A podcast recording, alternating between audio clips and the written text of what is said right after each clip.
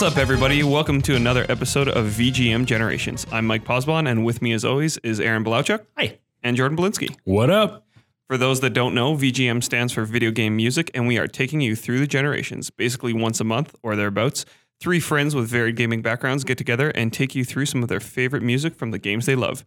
And in this month's episode, we are talking about racing games. Vroom vroom. Vroom, Yeah. vroom. There's millions of those games. Ever popular. Yeah, so uh, I'll kick it off. And for me, I am starting with the infamous, the famous, everybody's favorite, Mario Kart 64. So, uh, Not familiar? You'll have to explain. oh, really? Okay. Is that anything like my favorite Mario Kart Double Dash? I've never heard of this other one. It's similar, but it came before. So, uh, Mario Kart 64, my track is Royal Raceway. Uh, it was your, all, your track? Well, the tr- Your music track or race? yeah, actually, yeah, you got to be careful. Yeah. Well, it's both technically. Yeah. But um, yeah, so the music track, uh, Royal Royal Raceway. That's hard to Royal Raceway. hard to say. That's what you said before we recorded. So It is. Um, obviously developed by Nintendo.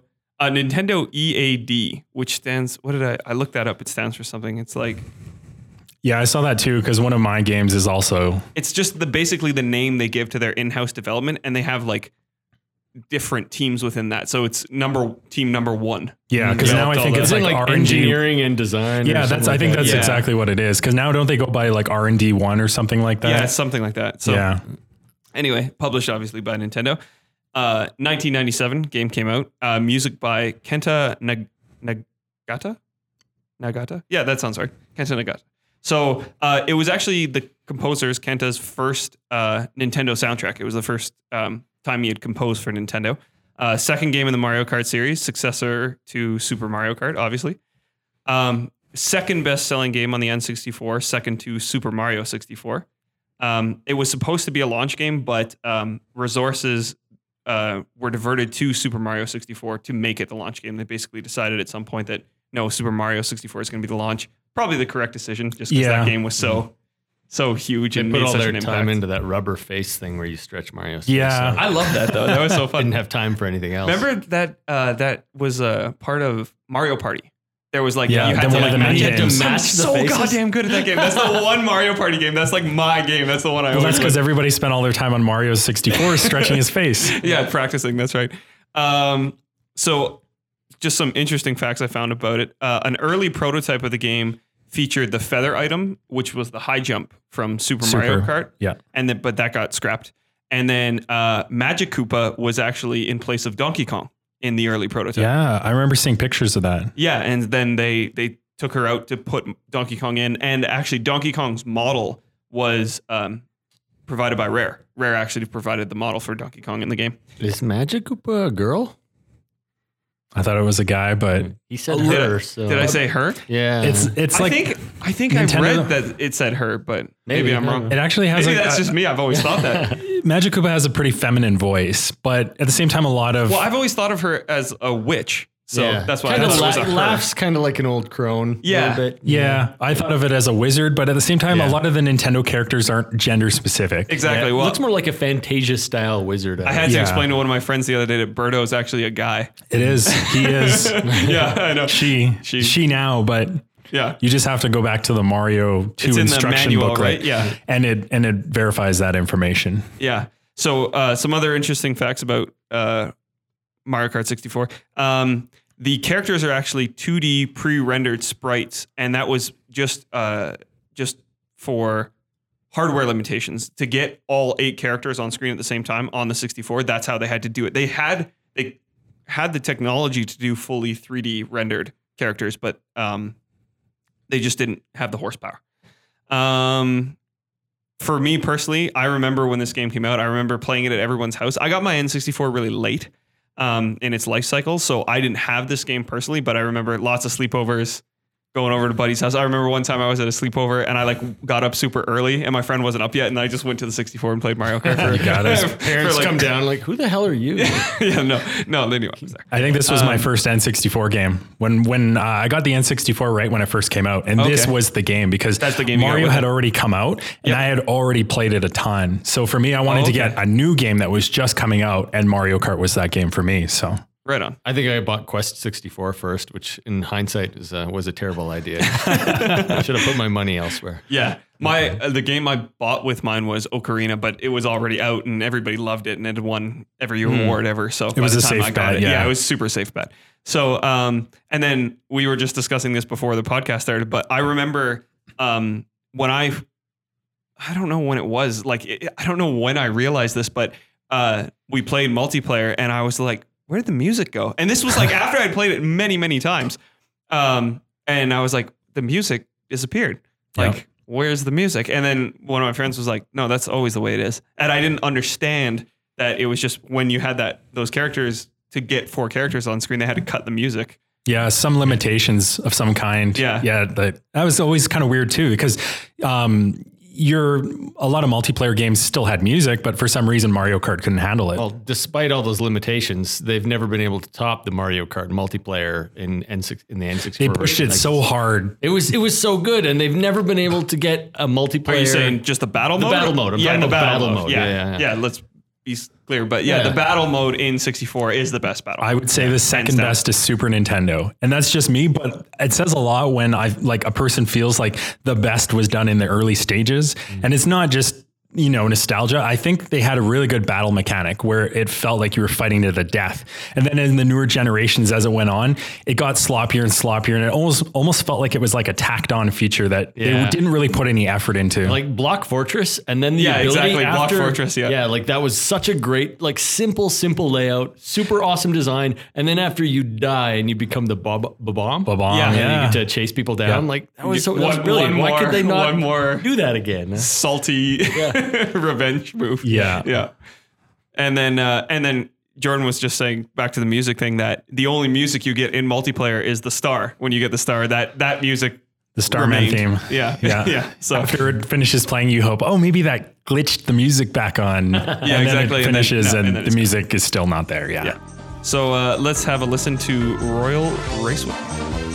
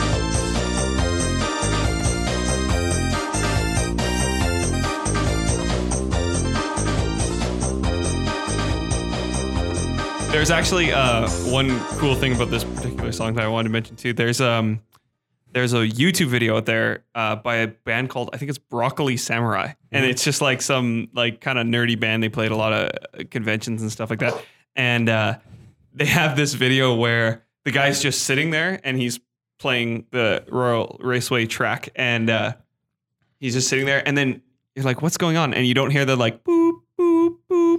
You don't hear that like the starting sound. You're like, where's the sound? And then, but he starts to drive and you hear the music, and then they pan the camera around, and it's all his buddies are playing this song while he's playing the game. Oh, that's cool. It's actually yeah. If you can find it, just look up Broccoli Samurai um, Mario Kart or something like that, and you'll you'll find this video. It's hilarious. It's like one of my favorite videos on YouTube. Well, you've seen like they do that thing at Video Games Live too, eh, where they uh, get Yeah. somebody up on stage to run around and play a game while the orchestra accompanies them with like the sound effects and the music. Yeah. with the soundtrack. Usually yeah. speed runs or something like that. Mm. Do you guys know the secret shortcut in this level? I don't think so. In in the Royal Raceway level, Yeah, yeah. I don't, but I do. I do like to uh, drive up to the castle and lose the race. It's not Well, a shortcut, That's but you know, that's better than winning. I think Yeah. you got to see the you can- castle. You can drive right up to the door and sit in front of the door. And, And speaking of Mario 64 earlier, they did such a good job of replicating that castle and the the courtyard in an actual race level where you know there's got to be some limitations to the size of the level, but they put a lot of effort into like replicating where the trees go, where the water is. yeah, they- I liked it. It was It's- good. Yeah, and you could spend time exploring there. Meanwhile, while everyone is like racing around in circles, I'm off exploring in the trees. Yeah. But what's the what's the shortcut? Uh, it's not it's not one of the official shortcuts. It's one of the like if you drive into the water Glitch and like shortcuts? kind of Oh, like yeah. collide through the polygons and and you know Lakitu picks you up and puts you back in a weird place and it gets you a free lap essentially. Oh, okay. It's one of those like you need a mushroom to do it. You know, it needs to be a full moon, it needs to be a Tuesday, one of those kind of things. Okay, so it's a it's a glitch shortcut. Yeah, Okay. yeah. But there's a lot of those in those early N64 yeah. in, games. N64, Yeah. in Mario Kart 64, there's a lot of those. The best one in the world was a ro- the was the uh, Rainbow Road, where you right off the starting line Jump with off. that big hill, Yeah. and if you jumped off the left hand side, like right Just over the at the fence, right just point. the right time, Yeah. you would fall for like a full minute before you hit that section of track. That is yeah. the But best. you would skip like half the track. oh yeah, yeah. That's the best shortcut in the whole game because it puts your skills to the test. If you do it, you deserve to be that far Yeah. ahead. And if you fail, you are punished so hard because everybody's at least a quarter lap ahead of you. Absolutely. That's Like, what I that like was about the it. best shortcut. And then the worst thing in the world was in uh, well, Wario Stadium, where you know you'd fall off that one ramp and then you'd be way behind Oh, yeah. everybody. And then you lose about half a track. Yeah, Yeah, exactly. it's brutal. Yeah. Brutal. Absolutely brutal. Yeah. All right. Um, yeah. So speaking of N64 racing games, um, I have a couple on my list. So first game I want to talk about is a game on the N64 that also came out in the arcades back in 94. Uh, came out in 96 in the US, on the N64 and 98 in Europe. And that game is Cruisin' USA. I believe it was supposed to be one of the launch titles for the N64, but didn't didn't quite pan out. Um, development issues, I guess. Um, the entire soundtrack was composed by a man named Vince Pontarelli, um, and he works for Midway Williams. I guess he was one of the uh, the main composers for the company during that era. So you, you'll see him on a lot of the later Mortal Kombat games before the current generation. So, anyways, um, let's talk Cruising USA. So there was a lot of, like I said earlier, a lot of development issues with the game uh, when it was ported to Nintendo. Would you believe that Nintendo actually wanted to censor the game? Does that sound like Nintendo? No, no. Nintendo censoring things. they- Oh. I can't imagine they thought. never heard you of this. Guy had a mustache and they just wanted lose the mustache. Yeah, it's Only too our similar guy's to got a yeah, mustache. exactly. exactly. There- We're the only ones that can have mustaches. Cruising USA was sort of the ar- the classic arcade style racing game. It wasn't. It had realistic looking guess? cars, but it had yeah, like the over the top action and and and fun. Oh, was it? Can was I it? guess what they Sure, censored? yeah, go. Did they have a bikini girl? I was gonna say. off the starting line or finish line or something like that. Pretty sure they. Well, I know that for sure they still had a the the girl with the flag at the Yeah. at the start and the finish. I think she was still wearing the bikini, or I think they gave her a bit more clothes. Hmm. Yeah, I was. That was actually exactly what I was going to guess. Gave her a full But, suit but of you're armor. close. There, the, there, there was some censor, censorship with the bikinis. So the first thing, the ending to the game, when you beat it on the N64, for some reason it shows you the White House. I guess because it's it's it's The White dude, House? Thanks for winning Cruising Well, USA. I guess Let's go have a burger. Yeah. That's yeah, exactly. um, so it's cruising USA. You're going all over the map of the United States. Uh, I guess you at the end when you see the White House, it's kind of fitting that you're you know you're at the White House after traveling the states. I'm gonna just pretend that it's a race to become the president. So whoever wins the race becomes president. Yeah, you end, at the, you end at the White House because that's your inauguration. Yeah. Uh, so in the N64 version, it, it doesn't make a lot of sense that they show you the White House because the camera pans onto the roof of the White House and it's just your car on the roof. Parked on the And Yoshi is there. and and there's uh, and he gives you hundred lives for, Yeah, for racing. no, what happens is you go to the roof. The camera pans up to the roof. It shows the car you raced as, and the car gets an upgrade. And for some reason, there's a farm on the. There's a farm on there's top a of the farm White on the- House roof. the Does the yeah. upgrade allow you to get your car off the roof? Because yeah, yeah. How did you get it up there? No, you know, you, you got to drive it, drive it through the White House. so for some reason, there's like a barn up there, some trees and a cow, and I don't know. And your car is up there. Anyways, it doesn't make sense, but it's probably because they had to shoehorn something into the ending that they had uh, based off the arcade. So the arcade ending is truly amazing. Um, it's more fitting. It's you, the camera pans up to the roof of the White House, and Bill Clinton is sitting up there in a hot tub with a bunch of girls in bikinis. and I don't know if this was like That pre- was the same. I don't know if this was pre Monica Lewinsky or not, but Probably. I feel like because of the uh, the attitude of Cruising USA that they would have put that in regardless of the scandal. That you know maybe it didn't happen yet. Uh, Only Nintendo would replace that with a farm for no reason. Yeah, at that's all. the point. Yeah. Is like, sh- okay, sure, replace it with something. Replace it with a farm. Like that's the weirdest shit ever. Yeah, there's like a, Moo Moo Farm. Buy our racing game. yeah, yeah. didn't make any sense. Um, there's other things like there's animals that run around on the road, and if you hit them, like they die. So in the N64 version, there's no animals. There's no like animals running across the road. There's no roadkill, but there are like elements to um, like there there are elements out there. Like in some levels, when you're driving through the forest, uh, if you switch camera angles and go into first person mode and you look through the windshield, there'll be like mosquitoes that will hit your windshield and splatter. Um, there's one level, I forget which one, but there's like birds that crap on your windshield. This is in the 64 game. This is in, in both versions. Okay. Um, so I, I don't know why you would Like, want yeah, to. well, why do you want that? What, how, but that's exactly it. So Is there? real. I don't. I don't know if there's a real. benefit to racing in first person mode. Maybe some people find it easier because there's more. I guess more room, more view space. Mm-hmm. But um, it, it it sort of hinders you from wanting to go first person because there's all this shit hitting your windshield, and it's like, uh, I'm just gonna go third person mode. I Yeah. guess. And that took up like half the memory on the card to put in that mosquito mechanics. Yeah. Yeah. The um for me it was uh when I play like realistic sim racers like Gran Turismo and stuff like that. I actually do now now prefer to go first person mode because they model the interior of the car so nicely that it's like you're in the car. But like uh, in Oh, Cruising, Cruising USA, USA, it's like you're you're tied to the front hood of, of your car. Yeah, it's not. It's, it's a different sort of Yeah. first person. Get me off of this thing. Well, Yeah. there, there were some cool some cool things with the game. Like they had hidden vehicles and stuff. Like I think that was one of the draws to the game for me. I liked how arcadey it felt, but I also was really drawn to the fact that you could drive around in a school bus or a cop car, and you could like have that siren blazing in your cop car, and just it, like you didn't go faster. People didn't pull over, but I don't know. It was new. I was new to racing, and it was kind of like one of the first Sounds 3D like the racing games. Grand Theft Auto of its time. It Yeah, was. exactly, yeah, yeah. it was great. Well, anyways, let's get into the first track because uh, I think we got we got a really cool tune here.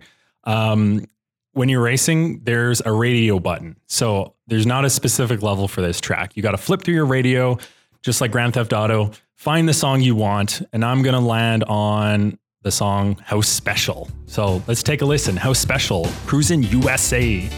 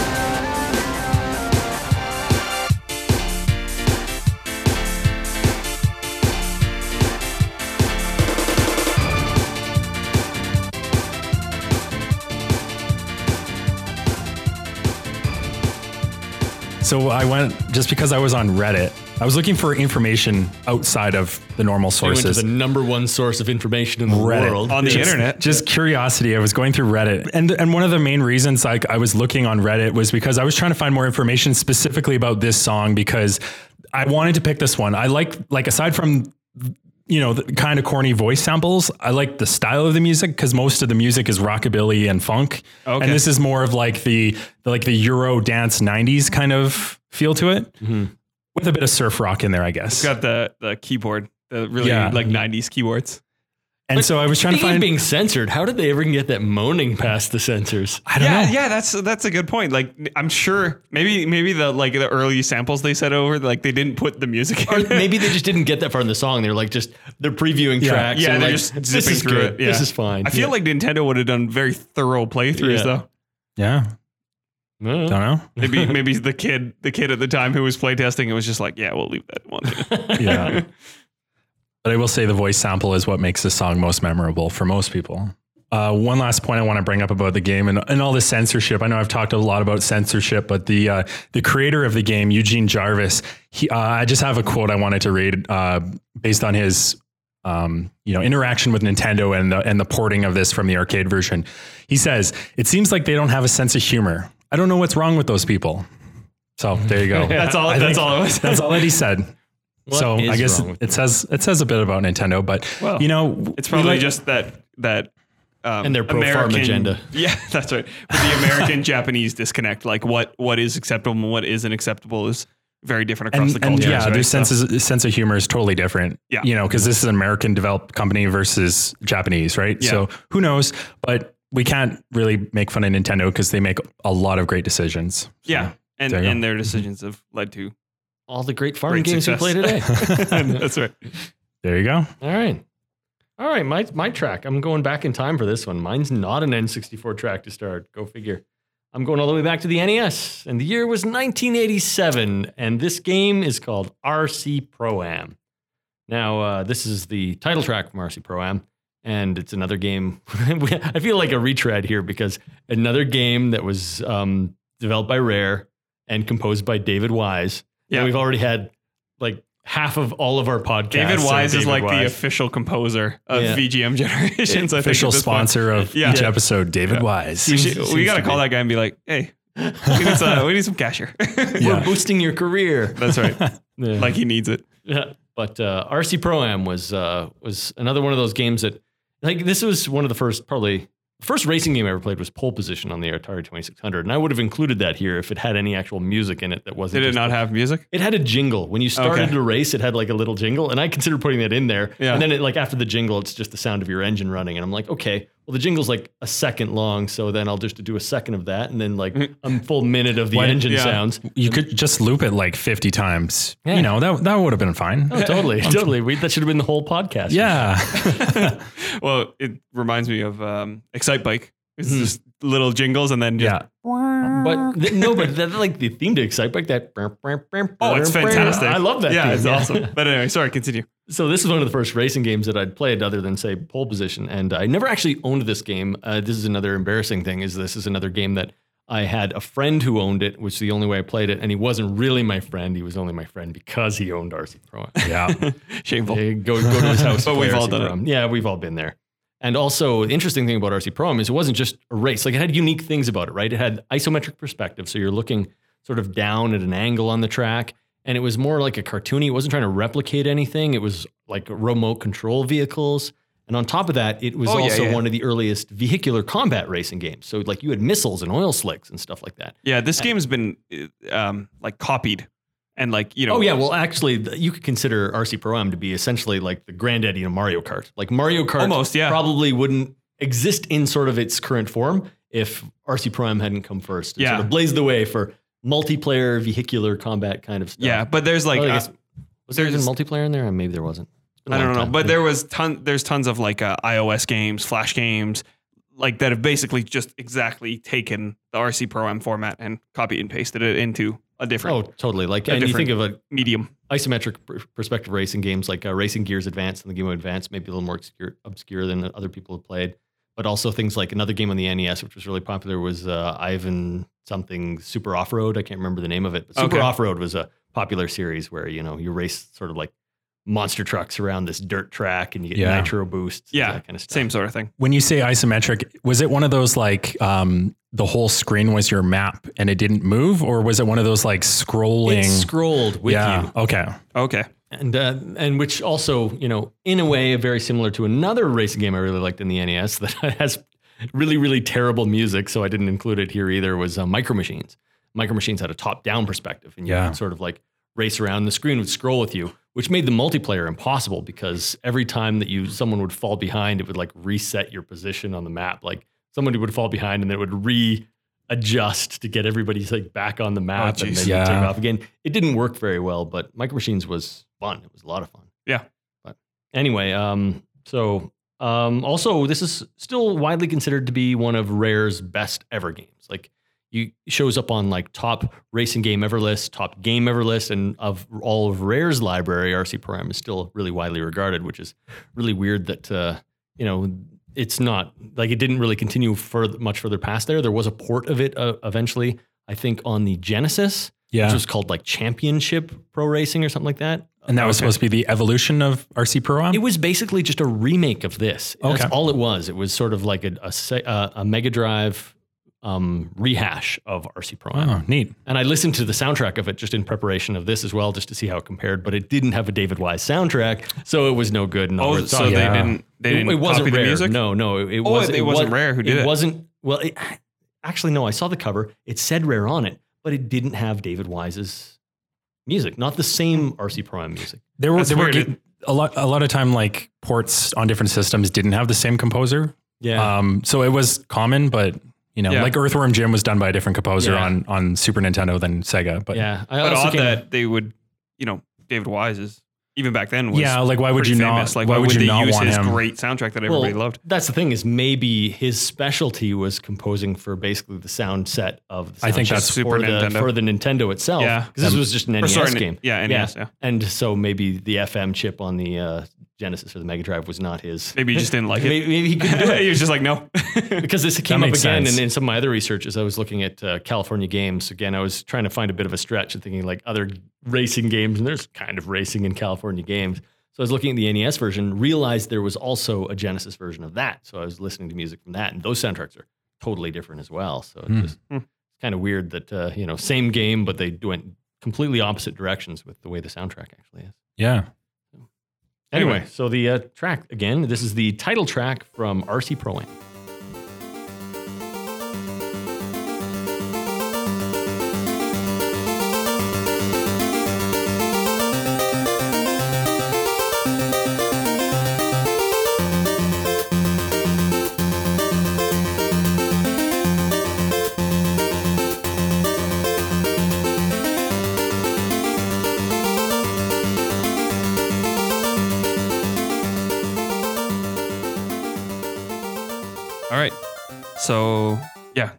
another great track. David Wise, The man, the myth, the legend, the man. David of- Wise. Yeah, Just because uh, Jake Kaufman never did any racing games. So that's right. talk Yeah, about that's right. Too bad. But uh, back to me, and uh, second pick is once again another Mario Kart game. What? What? but uh, this time Mario Kart DS, which in my mind is the spiritual successor successor to Mario Kart 64. It it felt it to me of all the Mario Karts like DS and 64 feel very similar in certain ways. Yeah, actually, DS was my favorite Mario Kart game until 8 came out. And, And it's actually the exact same for me. I Yeah. love DS. So I I played the Jesus out of this game and I, it was just a weird time. Like it was like I had lots of consoles, but this was just I used to lie in bed and play just this game and and I always played single player. Um, because I would just I was just getting through all the tracks and getting gold on everything, right? you So- couldn't play the multiplayer anyway because people discovered the technique of snaking on yes, this exactly. gonna And So I about have a note about yeah. I have a note about that. But anyway, so so uh, the track I picked was uh, Cheep Cheep Beach, which I fe- feel is like kind of more of a chill Mario Kart track. Most of them are really upbeat, really you know, really get you going. But All the uh, beach songs are really chill like that. I Yeah, like that. they're They Yeah. usually have like steel drums and Yeah, stuff. yeah, like that exactly. them, yeah. Going back to like Koopa Troopa Beach on Super Nintendo. yeah, for sure. Yeah. So, uh, 2005, this one came out. Again, Nintendo, of course, uh, developed and published. Um, and then this one was Shinobu Tanaka, who is actually married to Kenta Nagata from the last one. So um, this is the yeah. Are they allowed to do that?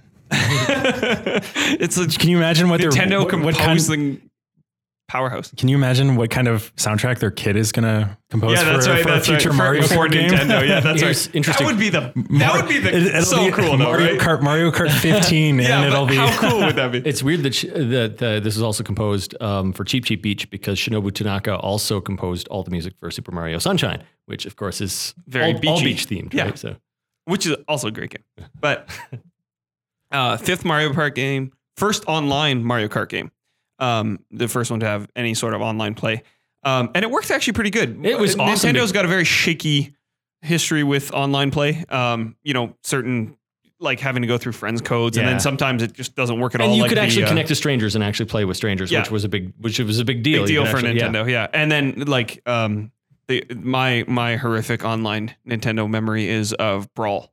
Uh, Brawl online was really really bad. It Yeah. was just Didn't even super laggy, Yeah. barely even worked. Uh, but uh, but this one worked great. And uh, the third best selling game for the Nintendo DS behind New Super Mario Bros. And I couldn't believe this Nintendogs. Uh, I'm not I cou- surprised. but Nintendogs is the second best selling, but they can they but that consider was it a whole touch, franchise. touch generations, and it went Yeah. like you know it's crazy. People who didn't usually play video games played like brain training and that kind of stuff. yeah. that wasn't a pack-in of any kind, was it? Nope. No, Nope. People bought that game. People bought the hell Yeah. out of that game. Apparently. Uh, Uh, I was just going to mention one thing about the multiplayer, which was also awesome, and I just want to bring this up that I really Yeah. love that they did is that you were represented while you were playing online by an icon that you drew, right? So you actually had a little sort of pixel grid, and you could draw an oh, icon. Oh, that's right. That's right. Yeah. and that was like your your little icon. And I actually Yeah. did two of them for myself while playing that game. One was just a little representation of uh, Charmander from Pokemon, and the second one I actually did a portrait of myself in Wow. pixels. There you go. So I could play online with that. I was, I was pretty proud of that. That is good. Um, really well received, earning lots of awards and high review scores, just like pretty much every Mario Kart game. None of them have been ever- really ever pandered. Um, drafting was given new importance in this game, where drafting is when you just sit behind the person in front of you and then you wait a little bit and you get a speed boost, which was actually in 64 Oh yeah. Yeah, which I didn't know for a really long time because harder there was do. no it was harder to do and there was no visual representation. There was. It just was there? but it was subtle though. I think it had like wings, Like little lines or something. Yeah, came it- off. I always thought they looked like lines? little cloudy wings, No. but it was speed lines of Yeah. some Okay. kind. But yeah, but in DS it's very clear. Like there's a big boost behind Yeah. you so you can see it. It was very hidden. Yeah. Um yeah, so back to the online thing and snaking. Uh so snaking was another thing that was was easier to do in this game and and people basically exploited it. And I remember the first time I played online with not a friend. Uh, just on the random, and it was just me and one other guy, and he just instantly Yeah. staked me into oblivion. Like it was, it wasn't even close. Like he just got Yeah, up. oh, It was a Japanese guy, I remember, because Oh, yeah. he had Goku was actually his little logo, and he Well, blew me away. And that's why you basically like that's why you had to stop playing that game is because you either had to snake or you couldn't compete. And just Yeah. I should probably just explain really quickly what snaking actually was for Yeah, people who yeah, might yeah, not yeah. know. And that's basically when you can do the like little um, drift turn and get the speed boost. In this, you, if you you could do it fast enough that you could do it on straightaways. So it's like left and then like do a little thing and You boost wiggle- and then you so wiggle left and back right. and forth. Yeah. And then you keep doing left, right, left, right, and you could boost down straightaways. Yeah. constantly. yeah, you look like you're making a snake, like you're Yeah. zigzagging down a straightaway. Yeah, Yeah. yeah. So you're basically in a constant boost the whole time. Yeah. So and and so all the like world records set on all these track times are all just snaking the entire way. Um But how do you know you actually weren't racing against Goku though? Because that could just that could have been it. if it Yeah. had been that, yeah. Because Goku's a fictional character. I'm sorry. Uh, Uh but anyway. break my heart.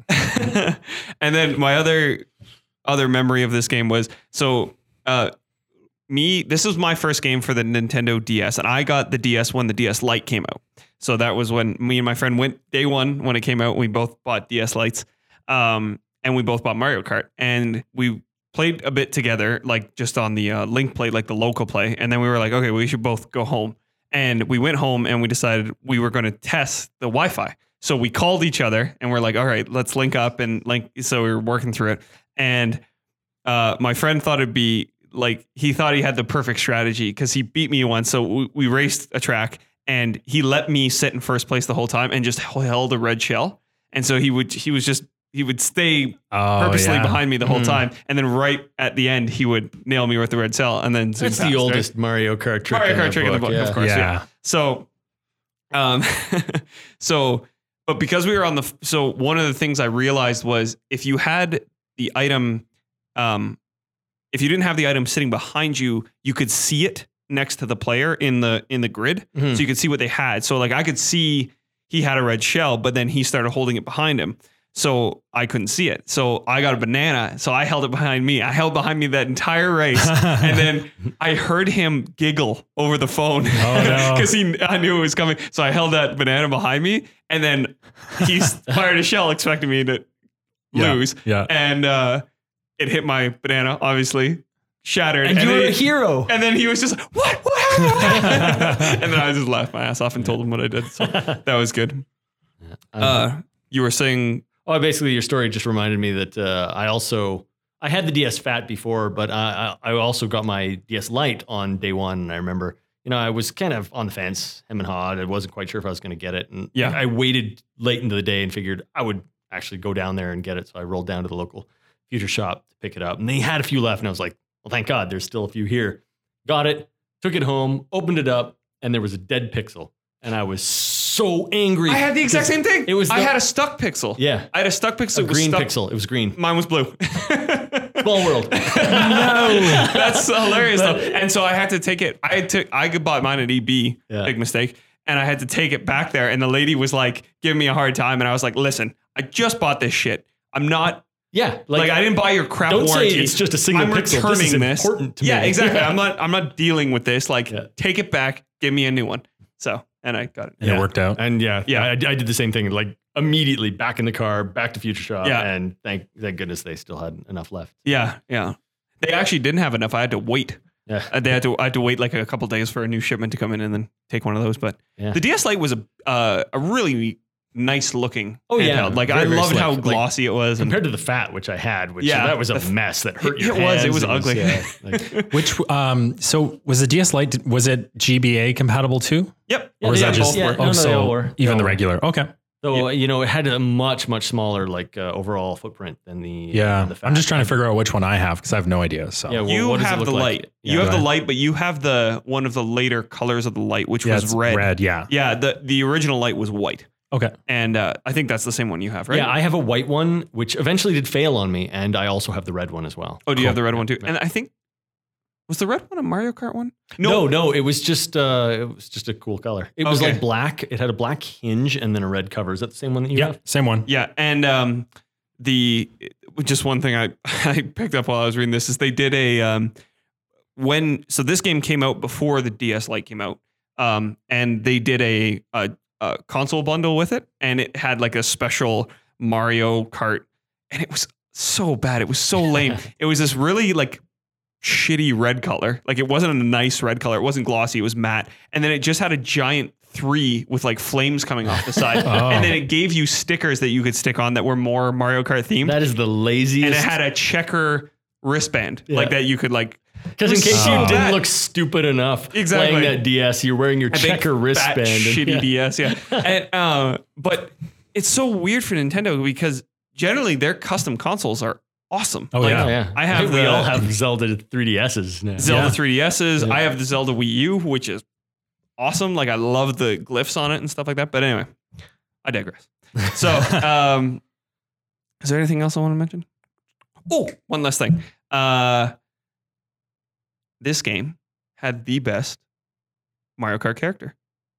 You know who it Uh. I know what you're talking about. Who is it? It's Dry Bones. Dry Bones. This is this is the first Dry Bones appearance. yeah. And uh, did he ever come back? The he was Wii. in. Was he in the Wii? I think he was in the Wii. Yeah. Okay, I didn't Wa- play. was the he Wii not is in one of the few I Double didn't Dash? play. I don't remember. He might have been He too. might have been. yeah. But bring him back. Yeah. I want him back. I love Yeah. Dry Bones. He's my favorite. No, I don't know if he was because like Double Dash had a few unlockable characters at the end, such as like uh, King Boo and uh, yeah, yeah, yeah. you know, I really Yeah. wanted him in the Wii U version, but then I saw him. I saw him walking around in the background in one of the levels, and I was like, oh. Yeah, he's on like the sand oh. level or something. Kind of felt like seeing him as a background character meant we weren't going to get him. Yeah. which is weird because there's a million characters in there. Like, who needs Baby Peach and Baby Daisy? Or Like, metal And rose pink gold. Yeah. paint. Yeah, like what the heck? Give me, give me Give me Uh, Dry Bones back. yeah, I love I- Dry I- I Bones, could and I do loved his tank. Yeah. His special cart was a tank. Yeah.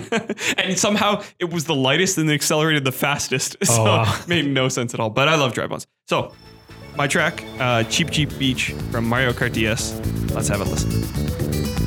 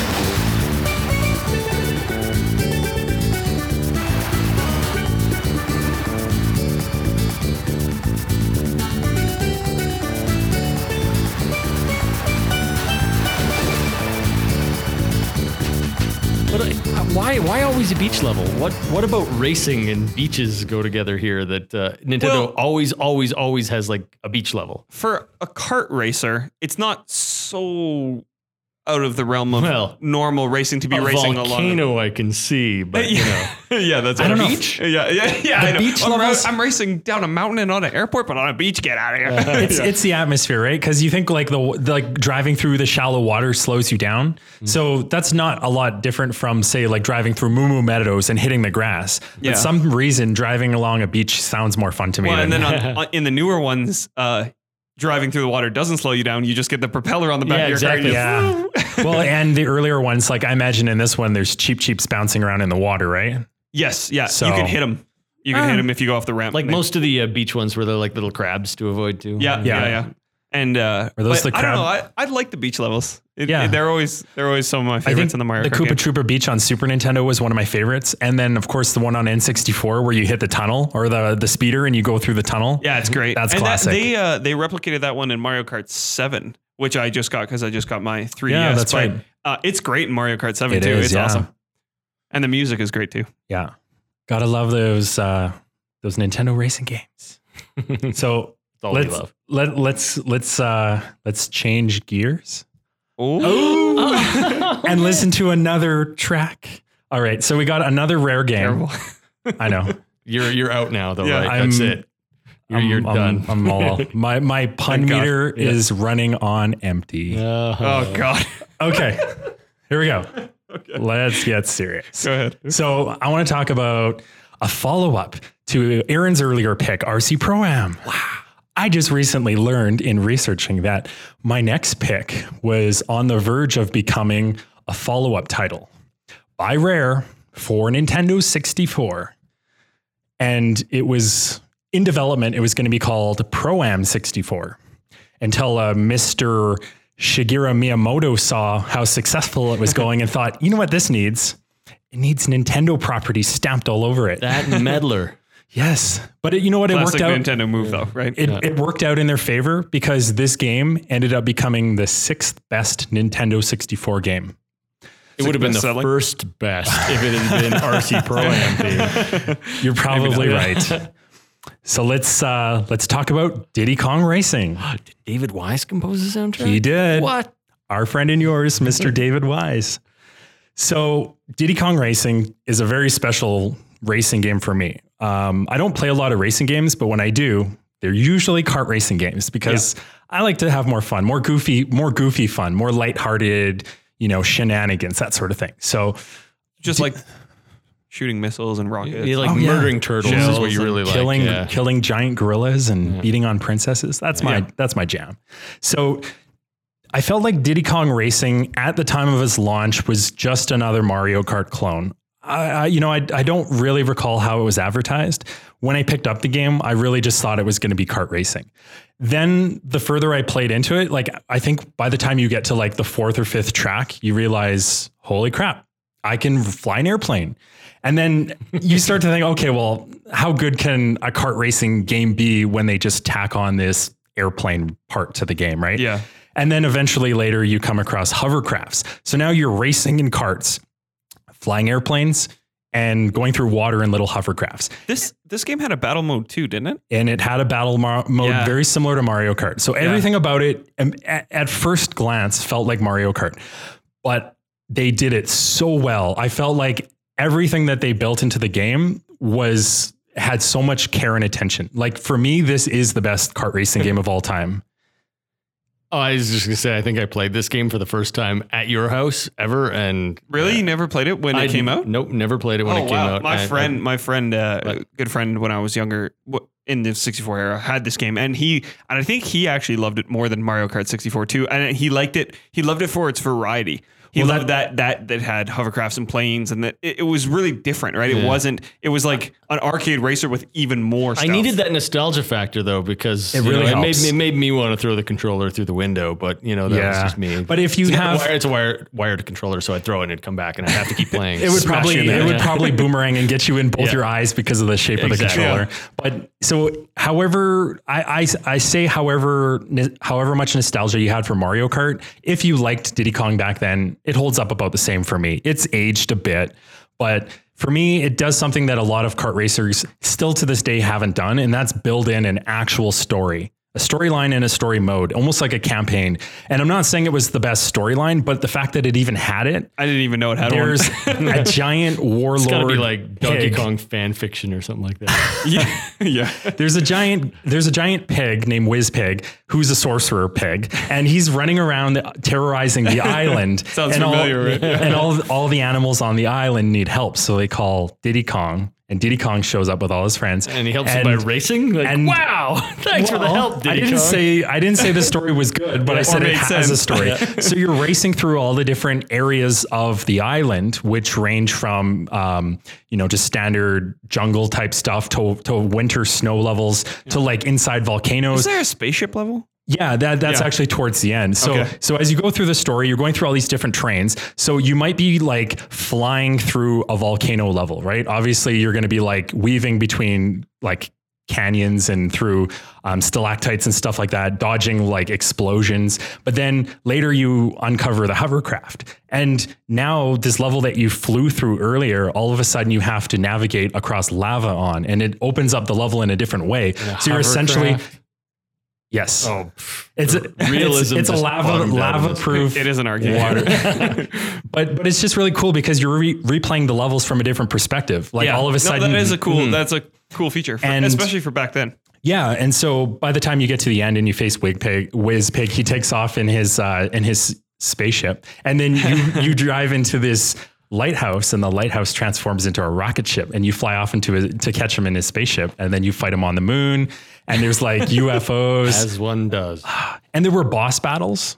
Like I know I'm a little all over the all over the road with with you know what I'm talking about here, but it really had a lot of innovative features that I've never seen in another game, and to me that's why I really like it. Yeah. and and again the battle mode was great too. The other thing about this game too is that like e- even if you've never played it before, even if somebody just popped it in and let's say Diddy Kong wasn't there, um, it still feels so much like a rare game. Like Totally. it, it totally has that rare charm and that rare feel, you know, like the Banjo Kazooie, Donkey Kong, like just The that humor like and the humor yeah. and and even the sound effects like the and all the like Yeah. just all that stuff. It just is like it just screams rare, right? Mm. And it did have banjo banjo in it. Yep. Um, I believe Banjo Kazooie was out or it was about to launch. Maybe it was a teaser. yeah, and it had Conker, It must have been out. and Conker's Yeah, game, Conker I was believe, Yeah. was not out yet because It probably wasn't the it's M-rated thing that it no, became. because if you play He was as just a Conker, cute, cuddly squirrel Yeah. at the time. well, if you play as Conker in the game, he sounds totally different. He Oh. doesn't have the raspy, like you know, Evil voice. cool attitude Well, it Conker that attitude. came out in Bad Fur Day. that was the thing about Conker is that originally it was a very you know Yeah. kid-friendly game, right? And supposed then- to be, yeah. yeah. So yeah, uh, it's it's a great game, and if you've played it, awesome. If you haven't, I would say it's worth checking out if you're into N64 Yeah, racing games. yeah. There was a sequel. Uh, sorry, there was a, a remastered version on the DS, which I feel like they kind of butchered. Oh, Not- really? well, because the graphics were remastered, the music was remastered, and they tacked on all these features that didn't really help the game. Online play? Um, I don't know if there was online play, but there was As like good as Mario custom custom track editor. There was a lot Oh, of weird. like touch screen built into Yeah. it. It just Yeah. didn't really need any It was of one that. of those quick N64 ports where they just wanted to like hype up the uh, Yeah, let's tack DS out and its a feet and bunch of touch- gimmicks. Yeah, its yeah, touch and this was around the time that uh, that Rare got bought bought out by Microsoft. So Hmm. this was one of the last things they did. I, I'm not saying it's the last, but it was one of the last. Was it in the rare replay? The, No, the I one don't think they couldn't so. use the characters, Yeah. right? Right. They wouldn't. Yeah, Yeah, it they, wouldn't yeah. have been. Even though it had Banjo and Conker, um, it 'Cause had when Diddy Kong. Nintendo yeah, it owned Diddy. Yeah, Diddy Kong. Okay. um, they were working on a sequel on the GameCube, uh, Donkey Kong Racing. Okay. and it was supposed to be the follow up, but never happened because I think it was like two years in development, and then it just got dropped because they got bought out by Microsoft. So never Oh, got that's a finished. shame. That's it would have been real a cool shame. game Uh, though. Nintendo could have farmed that out to somebody else and finished it off, maybe. But Maybe. But they would have to change a bunch of the characters, I Yeah. guess. it wouldn't have been the game that it was intending to be because it was supposed to be like all, if you remember the Donkey Kong Country series, there was like um, all the animal helpers like Rambi the rhino, um, Enguarde the swordfish, uh, Expresso the ostrich. Those were going to be your vehicles. You were going to like hollow Oh. them out and race around the track. Slap some wheels on there. Yeah, if you remember the rhino scene from uh, Ace Ventura, Hopefully that's not. that's how you ride. No, um, yeah, like like from what I hear about the development, it was supposed to be like if you're in a rhino, like all the obstacles in front of you, you can like bash Blast through, through, yeah. or if you're on the ostrich, you can just jump over them. So it was sort of versatile. Like you were able to switch animals Yeah. in the middle of racing, and like Oh, depending really? on what animal you were, would change the path that you would prefer to take. Oh, this is killing me. Stop telling me about this game. It sounds really game. awesome. yeah, and, and all that I could find was a demo at E E3 2001. So never. oh, so they, they did demo it. it's a pre-rendered video. You can find Oh, it if okay. you search uh, Donkey Kong Racing E E3 2001. So Okay. take a look. It looks fun, but unfortunately, God, will never happen. shame. Yeah. Anyways, let's listen to some music. Enough talking. Let's uh, let's go to David Wise and uh, one of his hovercraft levels. This is my favorite song from the game. It's called Pirate Lagoon.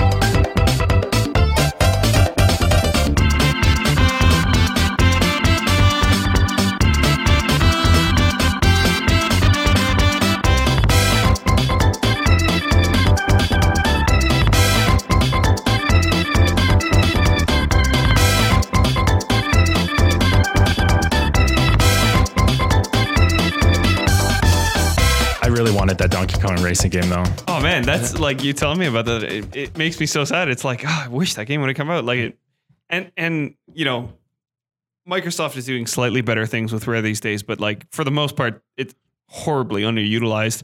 Turn them into an avatar creation. Yeah. What what are they doing now? Oh, now they're doing um uh, it's that pirate game. Oh, that pirate game that and that oh, I can't remember. What it's, it's a multiplayer MMO yeah. pirate game, basically. Yeah, that sort of open world thing that uh, yeah. Yeah. And they, it- the thing that hurts me the most about Rare is that they weren't even like the lead developers on the new Killer Instinct game. I think mm-hmm. they were Yeah. like co-developer or producer or something, but they weren't. They're not, consultant. I think it's like Double Helix that's developing it. Yeah, it just got like with Rare, it just got like worse and worse, and now it's starting Yeah. to turn around. But it, like it started with they did like the Viva Pinata for Xbox, which is really good. Mm. People really like that game, and then that turned into a giant multi-million dollar franchise. And then and then they wrecked Perfect Dark.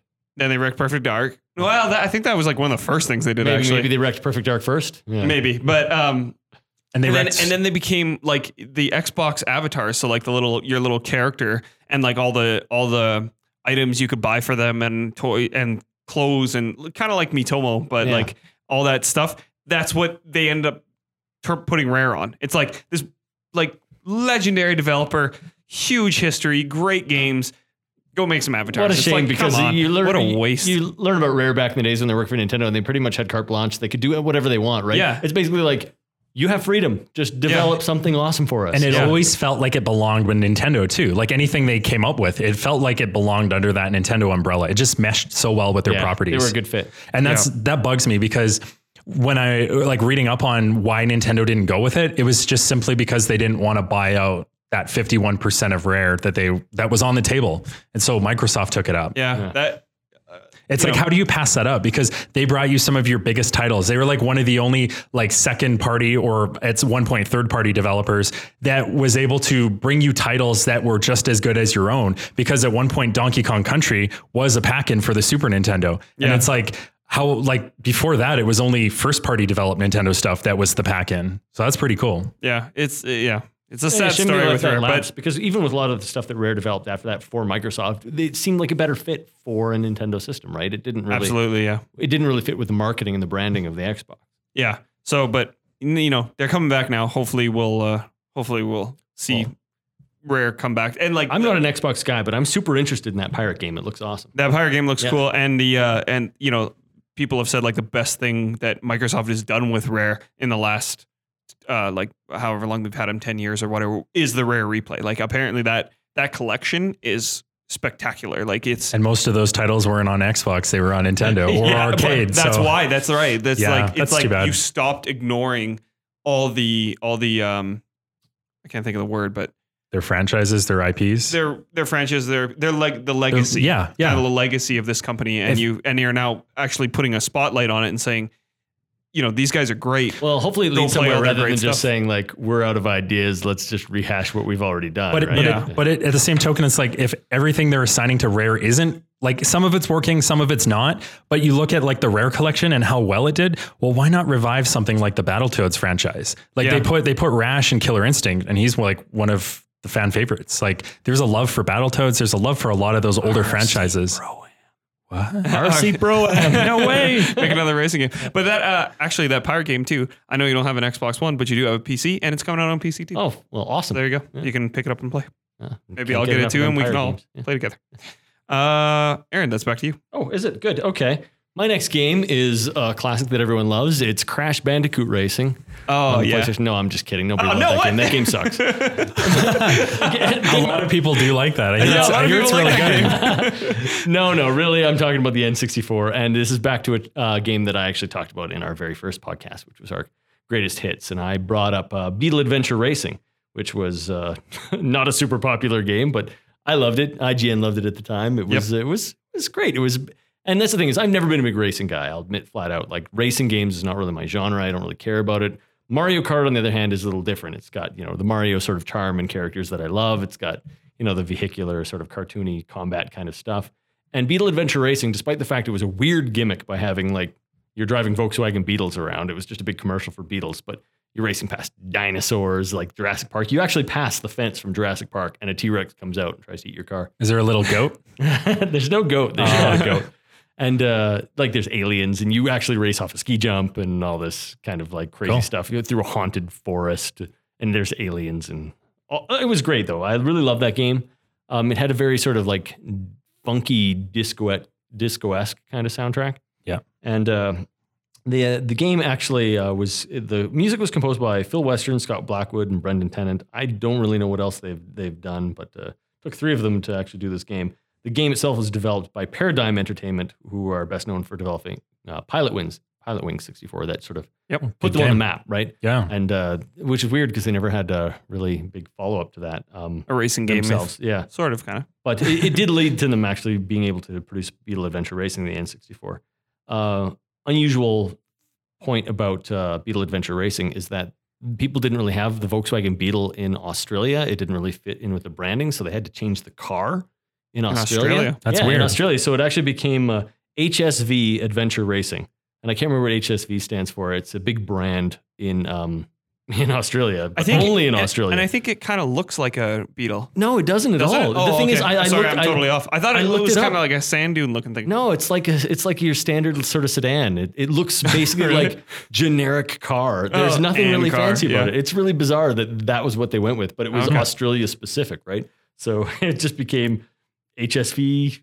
The, it was specifically the HSV Commodore was the uh, model of car. Wow. it was bizarre. That's 'cause, terrible. You know, the the Beetle was at least kind of weird. And Well, it's wacky. iconic though. It's an iconic Yeah, it's shape an iconic thing, but then Yeah. they had like and car. yeah, single car in there. Yeah, when you hear something like the Beetle, you're not expecting fast, like intense racing. You're you're thinking more fun and Well, it's wacky. You can And do wacky, yeah. 360s off of jumps and stuff like that. Yeah. So, you know, anything where you can do 360s. Plus, it had some combat elements as well. You could like fire missiles and, and that kind of thing. It had, uh, I want that option on if if Volkswagen Beetles were sold the missile option. yeah. I would probably buy one. yeah, yeah. well, the option is actually there, but you have to drive through a crate and pick up the missiles. So, Oh, you know, that's, okay. you, you, just got to drive Scratch around until car. you find those crates. Until you find the missile crate. yeah, exactly. Weird thing. it had a really good uh, multiplayer in it too, but because of the, again because of the limitations of the N64 cartridges, they had to take a lot of the fun stuff out of the multiplayer version. So it's just like when you're racing around the tracks and you pass the part with like the T Rex on the uh, Jurassic Park sort of level. Um, there's no T Rex. Uh, so kind of like the Mario Kart, how they lost the music in But multiplayer. That's the weird thing is like the defining feature was the weird stuff, like the alien spaceship, the uh, like the snowstorm. So on they would have level, been better like- off to lose the music. they would have think? way better off losing Yeah. The music and keep some of those like weird features in the game. yeah. Yeah. exactly. And it wasn't just the T Rex; it was like any sort of like large scale effect in the game. You're like a just T wiped Rex fanboy though. So Oh well, who isn't? Everyone loves a T Rex. if the T Rex isn't behind the pen, you should be care. You And like you got to watch out. This isn't just about T Rexes here. There was like a lot of like wacky stuff in that game, but that just got s- completely cut out of the multiplayer, which was a damn shame. Like the T Rex. Like the T Rex. like let's all have a moment of silence and pour one out for the T Rex. that's right. All right. So this track, uh, like in the first uh, episode, I talked about we did the title track. This is the polar opposite. We're doing the credits track from uh, Beetle Adventure Racing on the N64.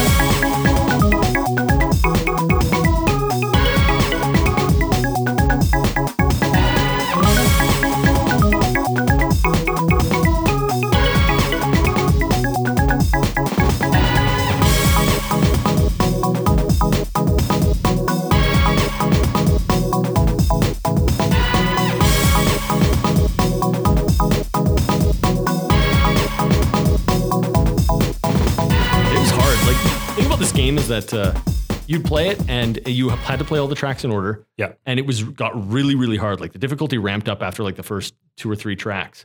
So, and once you got a game over, you had to start back at the beginning. So to actually see even all the tracks in the game was incredibly hard. It's an old like if you old lost school difficulty. that race, Well, if you, I, I can't remember what if the you just leeway was. ranked out a bit. If you ranked out Yeah. and then you lost and you got a game over, there was no like real continue. Mm. You didn't unlock tracks, so you could then play them later. You had to play those tracks in order. You so you basically always started back at the very beginning. So I played a hell of a lot of Coventry Cove.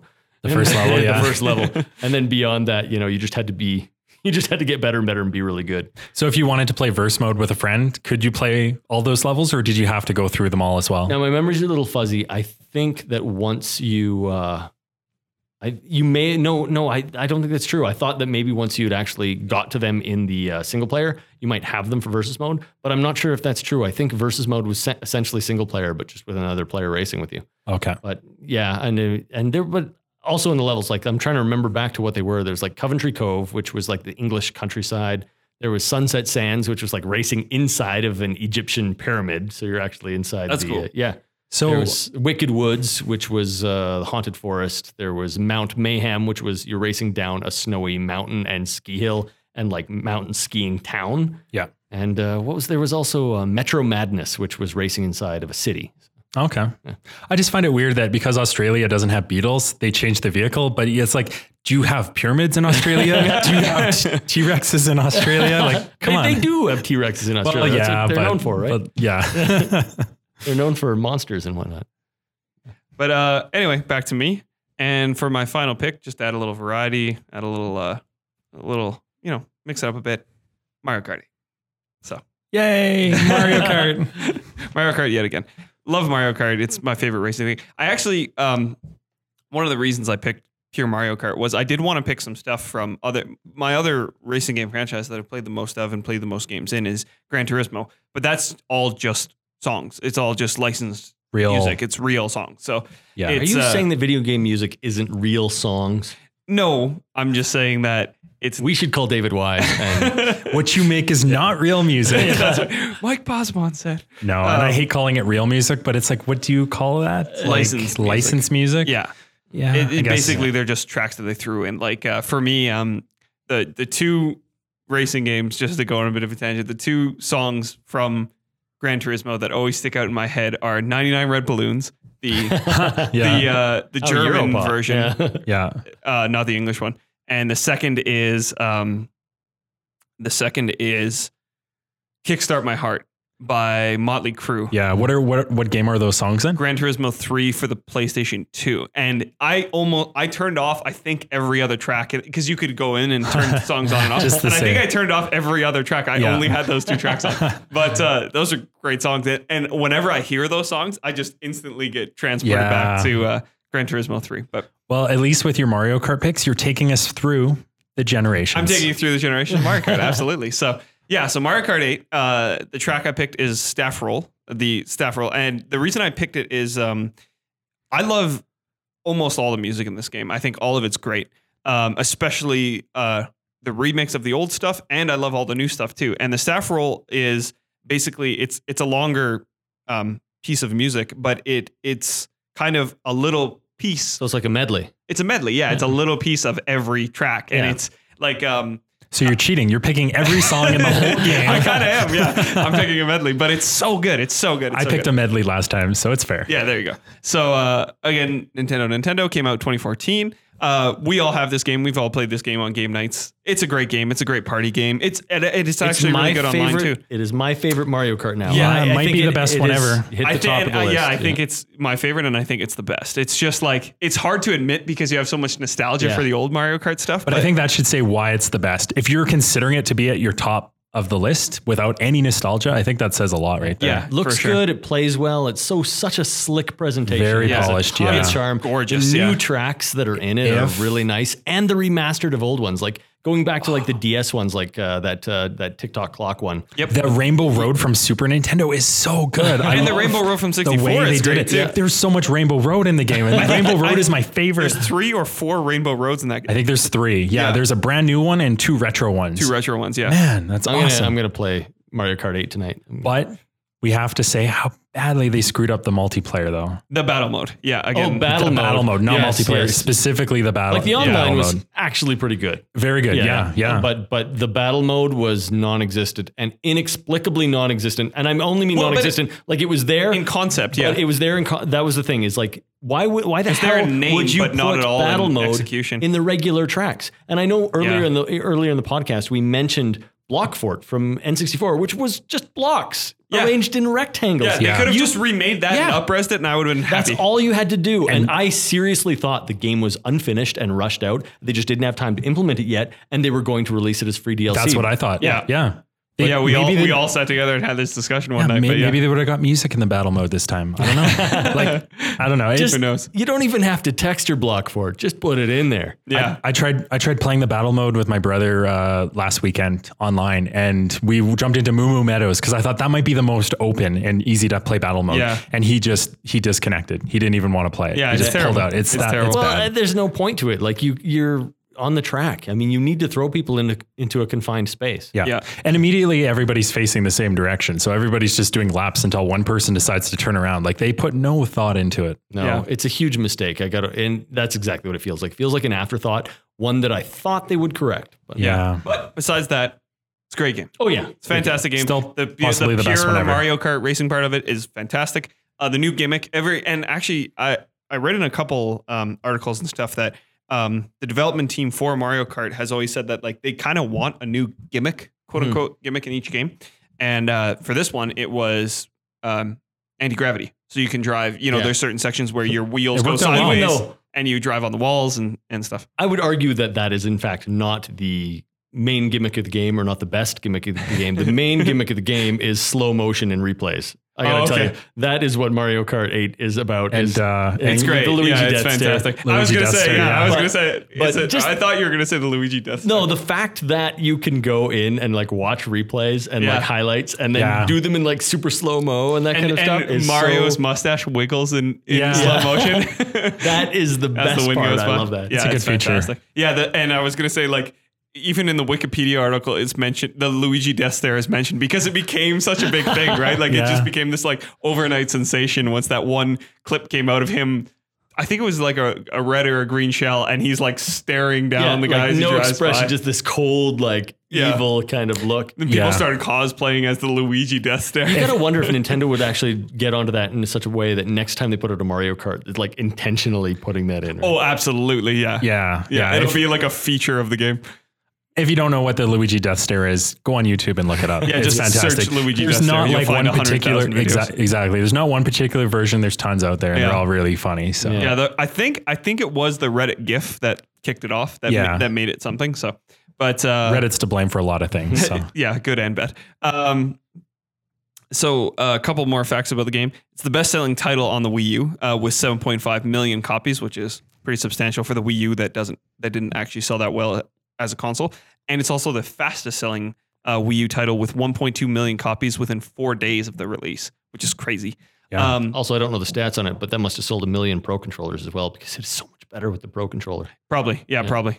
Um, the other thing I wanted to mention that I love about the game is the DLC. They had great DLC for Oh, it too. yeah, yeah. Uh, Yeah. New Awesome tracks, new DLC. characters, all fantastic. The. Zelda stuff, Zelda even stuff's like fantastic. Animal Crossing stuff. Beautiful oh, stuff, it yeah. was it was that like that was the one of the first DLCs that I ever bought where I like totally felt like I got my money's worth and more. Yeah, absolutely. And uh, one other thing that's crazy about this game, um, to go back to the music, is how many composers there were. So I'm gonna try, but Atsuko Asahi, Shiho Fujii, Ryo Nagamatsu, Yagosuke Iwata, and and back again is Kenta Nagata from the 64. So um, yeah, five composers for the whole thing. But uh, this is the staff roll. This is the medley. Here's all the greatest parts about this game with fantastic music. Have a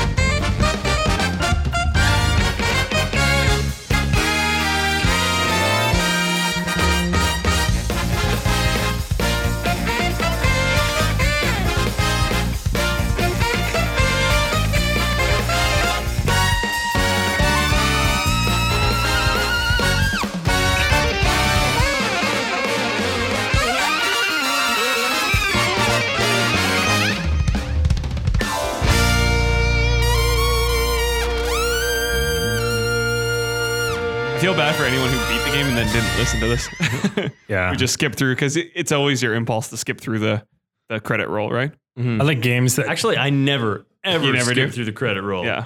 I don't because I'm always expecting there might be some sort of Easter egg or maybe like yeah. I don't want to miss any movie clips. You never know. Yeah. And I like games that tack on something like that. Though speaking of like credit rolls, what was I reading uh, the other day? And you probably heard this: Mighty Number Nine, four hour long. Yeah, because it was it's all four the hour long Four-hour credit credit roll. roll. Four hour long credit roll. Yeah. in Mighty I don't Nine. think that game takes four hours to beat. they listed every single person who All who kickstarted, Kickstarted it. it. but I mean, I've seen other games do that. List all their kickstarters. They just jam a whole bunch on the screen at, screen at once, right? But I don't They know. did them one by one, like a I like have full no idea. screen movie. They- I have no idea. I think it was like a couple of rows of na- names that just went on forever That's and ever. crazy. So that's you know yet another Yeah. failure That's gotta of be- Mighty Number Nine. the longest credit roll in It history. must be like Longer, Four hours. yeah. longer than any No movie one or game. No one alive is sitting through that. Like one guy sat through it just to write down that number, and that's it. Yeah. It's ridiculous. It's posted online. You can actually watch it. Yeah. So people are look just looking for their names. That's all. I'm gonna post a video of me fast forwarding through it. Yeah. One thing I like about the Mario Kart 8 soundtrack is actually is the brass in it. There's a lot of like you Yeah. know, you get like trombones and muted trumpets and yeah, stuff like I didn't so- mention that because I mentioned it in our greatest hits episode, Yeah. but the that the all the um, stuff was actually done by real musicians, and Hmm. they brought them into a studio, and it's all these like amazing studio musicians who are Hmm. coming in, session musicians, and playing this fantastic music. I heard there, with Nintendo, there's always a little bit of hesitation to use an actual orchestra to make to compose the music for their games, uh, depending on the genre, because they looked at it for Mario Galaxy and there was complications with the pacing of the music. They didn't want the music to influence the player to play a certain way. They Yeah. wanted you to have your own freedom they- to do as you want. They really want that interactivity, which you know Yeah. MIDI style and sampled music really can do. Where you can't really, it's a lot harder to do it with a live soundtrack. But I know I mentioned in a previous podcast that they used the iMuse system and in Monkey Island 2 and re-recorded all the music with live uh, instruments and Yeah. still managed to get like that perfect blend. Maybe it's not obviously not an action heavy game, but you know, Yeah, but Yeah. it's something to consider. What they ended up doing for Mario Galaxy is having somebody play through the game at what they thought was the average speed of of the consumer, and then they played their they timed out their music to that. And Oh, okay. also Mario Galaxy, awesome soundtrack. Amazing, Yeah, yes. fantastic. Yeah. Yeah. Something like a racing game, I'm sure it's just go fast. Well, but that's the thing, right? You can racing games are great because you can have super upbeat music because that's what you want. You Yeah. want people to have a sensation of speed. Gotta go fast. Got to go fast. That's right. Thanks, Sanic. Sanic. Actually, on that note, I, I again I was having trouble picking racing games, and I almost almost even had it in our sort of music folder collection folder. A Sonic game where you know it's not a racing game, but you race because you got to go Gotta go fast. fast. So I, I had That would have been a bit of a stretch. I, I almost instead of my Beetle Adventure Racing tri- trip pick, There I was a almost had- Sonic yeah. racing there game was a Sonic on the Wii. or GameCube. Maybe we, yeah, yeah. Maybe yeah. a Wii, but I, it's actually pretty well uh, well regarded. Like it, it got decent well, reviews. compared to other Sonic games of recent, no, but just or like in general. on its own. Yeah, like Okay. objectively, it's it's actually a pretty good game. So I could have made that really, really tenuous link and just pretended that, you know, because it's Sonic and Sonic had a racing game, I can. Uh, yeah, yeah, still no, still too much. Back to me. All right, let's talk N64. Just a little bit more. there was just something about the N64 and racing games. I don't. Maybe it's just me, but I don't know. Like the beginning of 3D, they were able to open the op- open the door to like all this new stuff. Like, um, I don't know. I, they just really did really cool things with racing games. plus, they had that really aerodynamic controller. yes, Yeah. it was like Felt racy. Yeah. Felt- so racy. I had it in cherry reds. Nice. I had it They're- in the classic clear purple. One of the first games I ever played, and this for me, like there was no doubt I was going to get the N64, but this was one of the games that really sold me. Wave Race 64. it was a Nintendo developed and published game. So, you know, Nintendo making racing games, they do a pretty good job. But this was different. This was uh, jet ski racing. So I think the game was highly praised for its water physics. yeah, And time. well, if you can't do the water physics right, then you failed at a jet ski racing game. Yeah, Yeah. exactly. Yeah, fair like enough. Yeah. that that has to be your top priority. But it I don't know, like being on a jet ski and doing this whole racing thing, there's never been a game that has motivated me more to like want to be a jet skier or oh, like Oh, yeah, or like absolutely. or- I remember. to be that thing that you're playing the game of. Like, you know, when I'm playing Mario, I don't want to be Mario. I don't care about going on adventures. I just want to play Mario. Or like, you know, when you're, you know, like this is that game that made me want to like I like I was probably 12 the first Yeah. time I played it or whatever and it made me want to get a jet ski when I was older. And I still There- want it there's one this day. game that in, would inspire me even more than this than that game. Would And that be the sequel? That would be the sequel, Wave Race Blue Storm. Blue Storm, another great game, and again, highly praised for you know its water physics and its um, uh, like weather conditions, which is something that made the game really interesting because there weren't a lot of levels in the original 64 version, but um, as you played through it, the weather conditions changed. So all of a sudden, this level you're playing has a lot crazier waves. Yeah, and those just get choppier. and- yeah, and that makes it harder to control your ski do or your jet ski, and it also um, opens up the road to more opportunities because if you hit a big wave and you get some air, now all of a sudden you just jumped over a like a wall or a roadblock or another player yeah, because like they the didn't. water level would change and you could get over a pier now that you couldn't previously get over. And the person that you're literally like racing next to, maybe they didn't hit that same wave because waves are all over the place, right? So all of a sudden you have this opportunity, you go over a wall and you just like blew past your opponent and they're like, "Man, I wish I knew that wave was coming cuz now I'm, you know, like a half a mile back." Um I was yeah. just gonna say, I don't know if you have this written down in your notes, but uh, I just in case you, I you, I want you to mention it if you haven't yet. Is that the announcer, the hidden Blue Storm announcer? go for it cuz I don't have that in my you don't notes. have that in your notes. I was cuz I was mostly talking about the This N64 Blue I, I- I know we're talking about this 64. for Blue Storms, Okay. and Yeah. this is awesome. Like this is a great little sort of side story.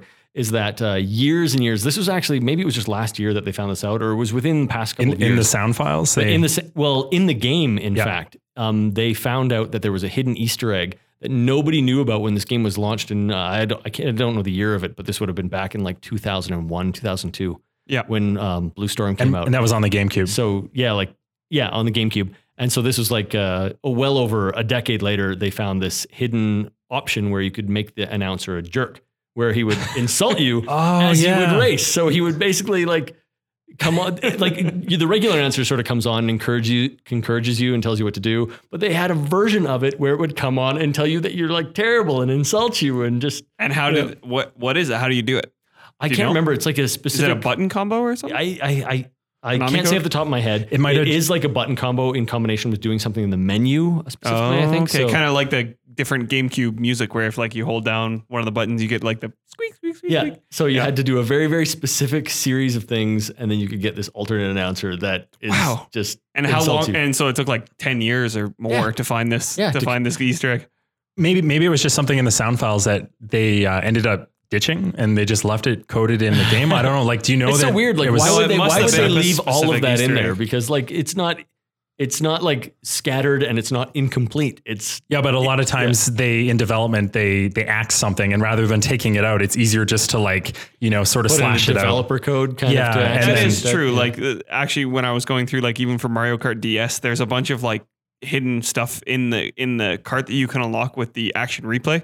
Um, and you, you like there's a actually a lot of the cart is filled with an ASCII image of Mario. Mhm. Uh, like for like they just use it to fill up space in the cart. But um, Yeah. But I think that one, if you can unlock it like that. It must be an Easter egg. It must have been intentionally left in, and they were just like, "Let's see if anyone finds it." Yeah.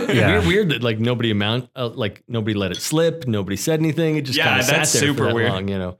The announcer in the N64 version was great too. I feel like in in that version, the announcer was very inspiring and motivating, and it's like you can do it, go for it, you know. And then Yeah, in Blue. Storm, it was kind of a little bit less. Like he kind of like I don't know, because was it not depending on the character you picked, you got a different announcer, or I think there was a male and a female announcer, but uh, don't quote me on that. It's been a long time since I played Blue Storm. yeah, I Actually, play- I probably haven't played it since 2000, uh, 2001. So Yeah.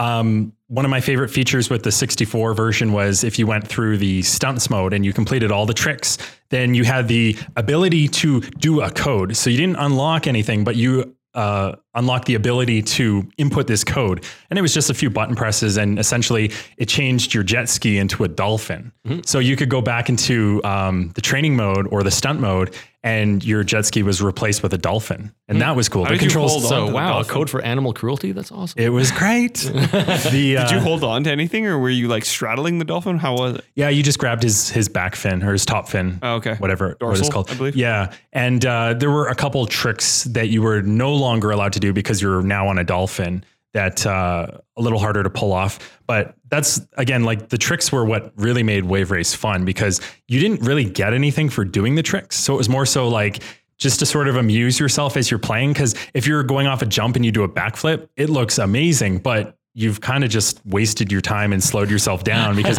while you're doing you're back- awesome. but you're awesome. So if you got a good lead, like It's maybe do a couple Yeah, backflips, a right? glow. Or you could do like handstands, uh, barrel rolls through the air. And then my favorite trick in the whole game, which might be the least impressive to look at, but it's the most effective, is the sub dive. And it's pretty much control wise, it's the opposite of a backflip. It actually, um, it's sort of like a high straight up jump, and then your jet ski actually dives underwater. And again, doing that, you can actually go under some of the big waves and under certain bridges and uh, opponents. Like it's a Yeah. good way to find shortcuts too. I actually can't speak too much to uh, to Wave Race 64, but I remember they actually had very similar mechanics in um, Blue Storm as well. Yeah. And I think they put in the dolphin mode as well, and they also had that where you basically, if you went off one wave and like held forward, you would duck down and dive under the Yeah. water, and you could miss all the choppiness. yeah. And I remember, uh, I think to unlock the dolphin in Blue Storm, you had to go on like a certain track and it had to be certain weather conditions. Yeah. And it's the only way that you could get to like Dolphin Isle, which was like outside of the regular Oh, yeah. course thing. You had to actually go to this island where you could uh, unlock the dolphin. I think I remember that. You had to like navigate through the out of bounds zone fast enough yes, because did. Yep. because you have like Yep. a 10 second timer and you get to the island where you re-enter the inbound zone, but you're down to like one second. Exactly, And if you're yep. not fast enough, you get disqualified. But if you do it, you're on Dol- Dolphin Isle and Yeah. you get the dolphin. Yeah, I remember cool. that. Yeah, that's really cool.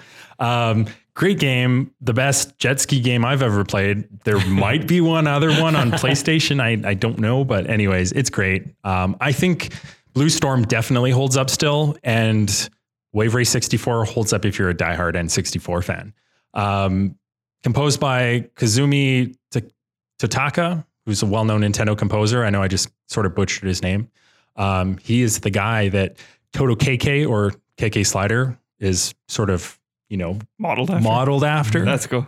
if actually, if you take his last name, uh, Tota Totaka, Totaka, right? And because it's Japan, you flip the last name and first name. Mhm. So Totaka K yeah. is so Totaka K. Yeah. Sort of like in Japan, it sort of works out to Toto KK a little bit. so, anyways, that's where that's where that comes from.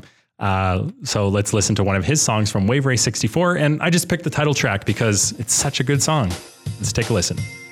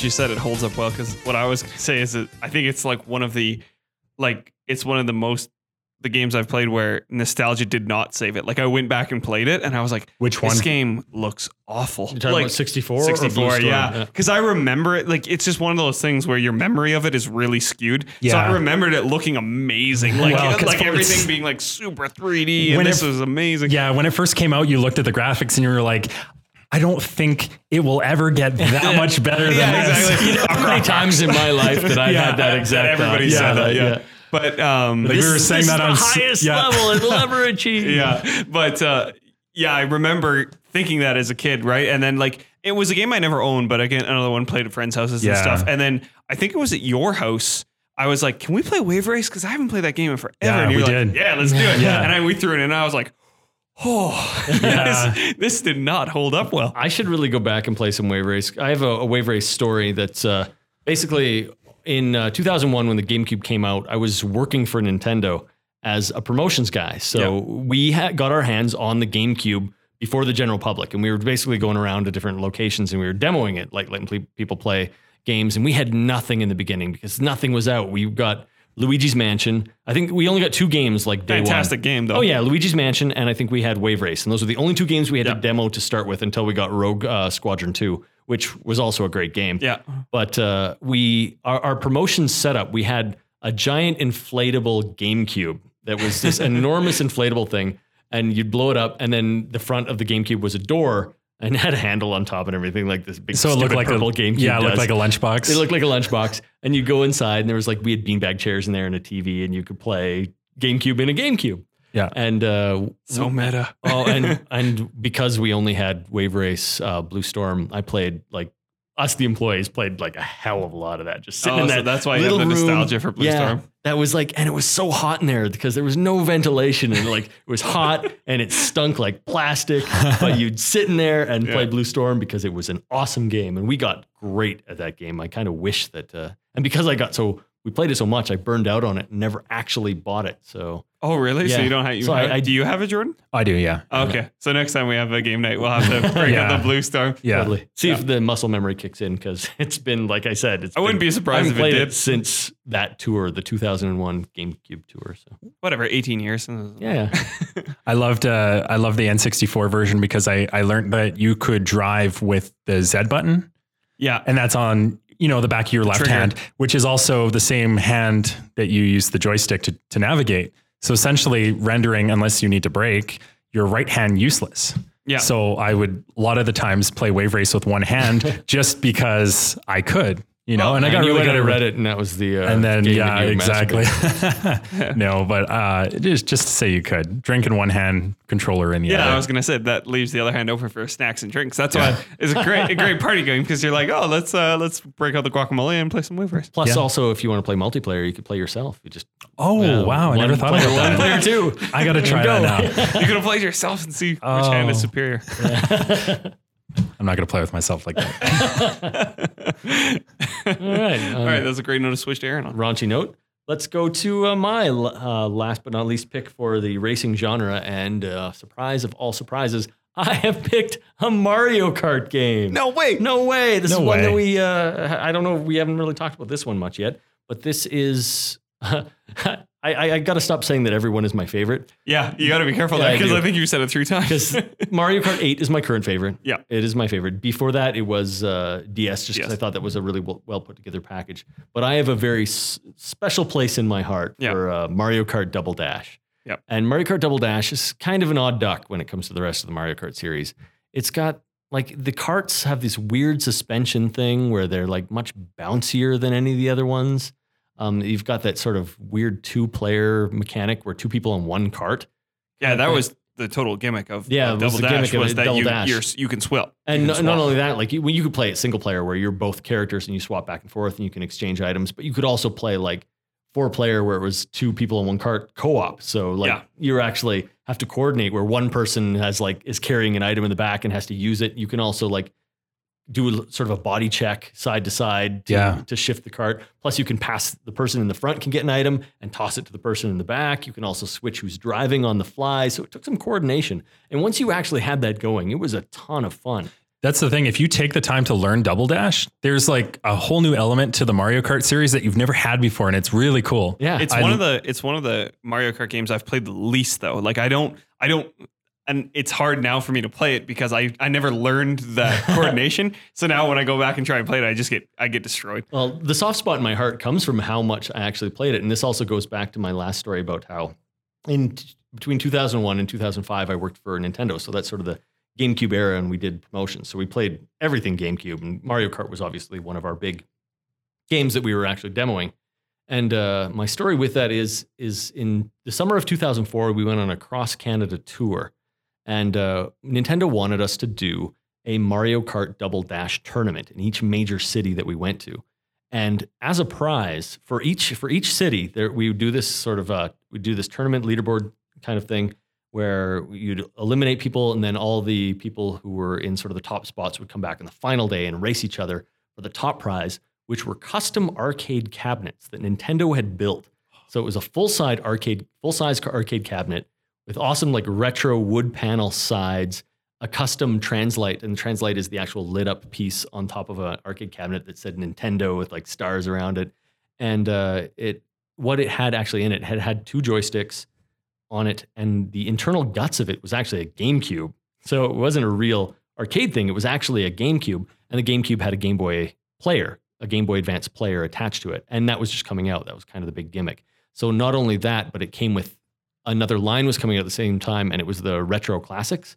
So like Donkey Kong and uh, what were some of the other ones in that DK line? Jr., Yeah, there was, Zelda uh, was on there. I think you could even pl- go back to the um, Pac-Man. Game and Watch stuff yeah, on that. because uh, you know Pac-Man was in that line. I remember Donkey Kong was in that line. Yep. Zelda was in that line, and all those came with it as well. So you won the arcade cabinet with the GameCube, with the GameCube player, with all of those like retro classics. classics. Yeah. And, and that was such an awesome prize. Is like That, that that's one of those times where you're like, God, I wish I didn't work for this company so I could win this prize. It- yeah, it- and it was it was so awesome, and we always had the arcade cabinet like on display wherever we would go and set up. yeah. And like us, the employees, we spent most of our time playing like, you know, we had the uh, Zelda collection disc. So we put that in the GameCube and we just played Zelda 2 on this arcade cabinet. Oh my god! That was, that was like, I got to say, best summer of my life playing Zelda 2 on an arcade cabinet as we traveled across the country. I need a Yeah. tissue.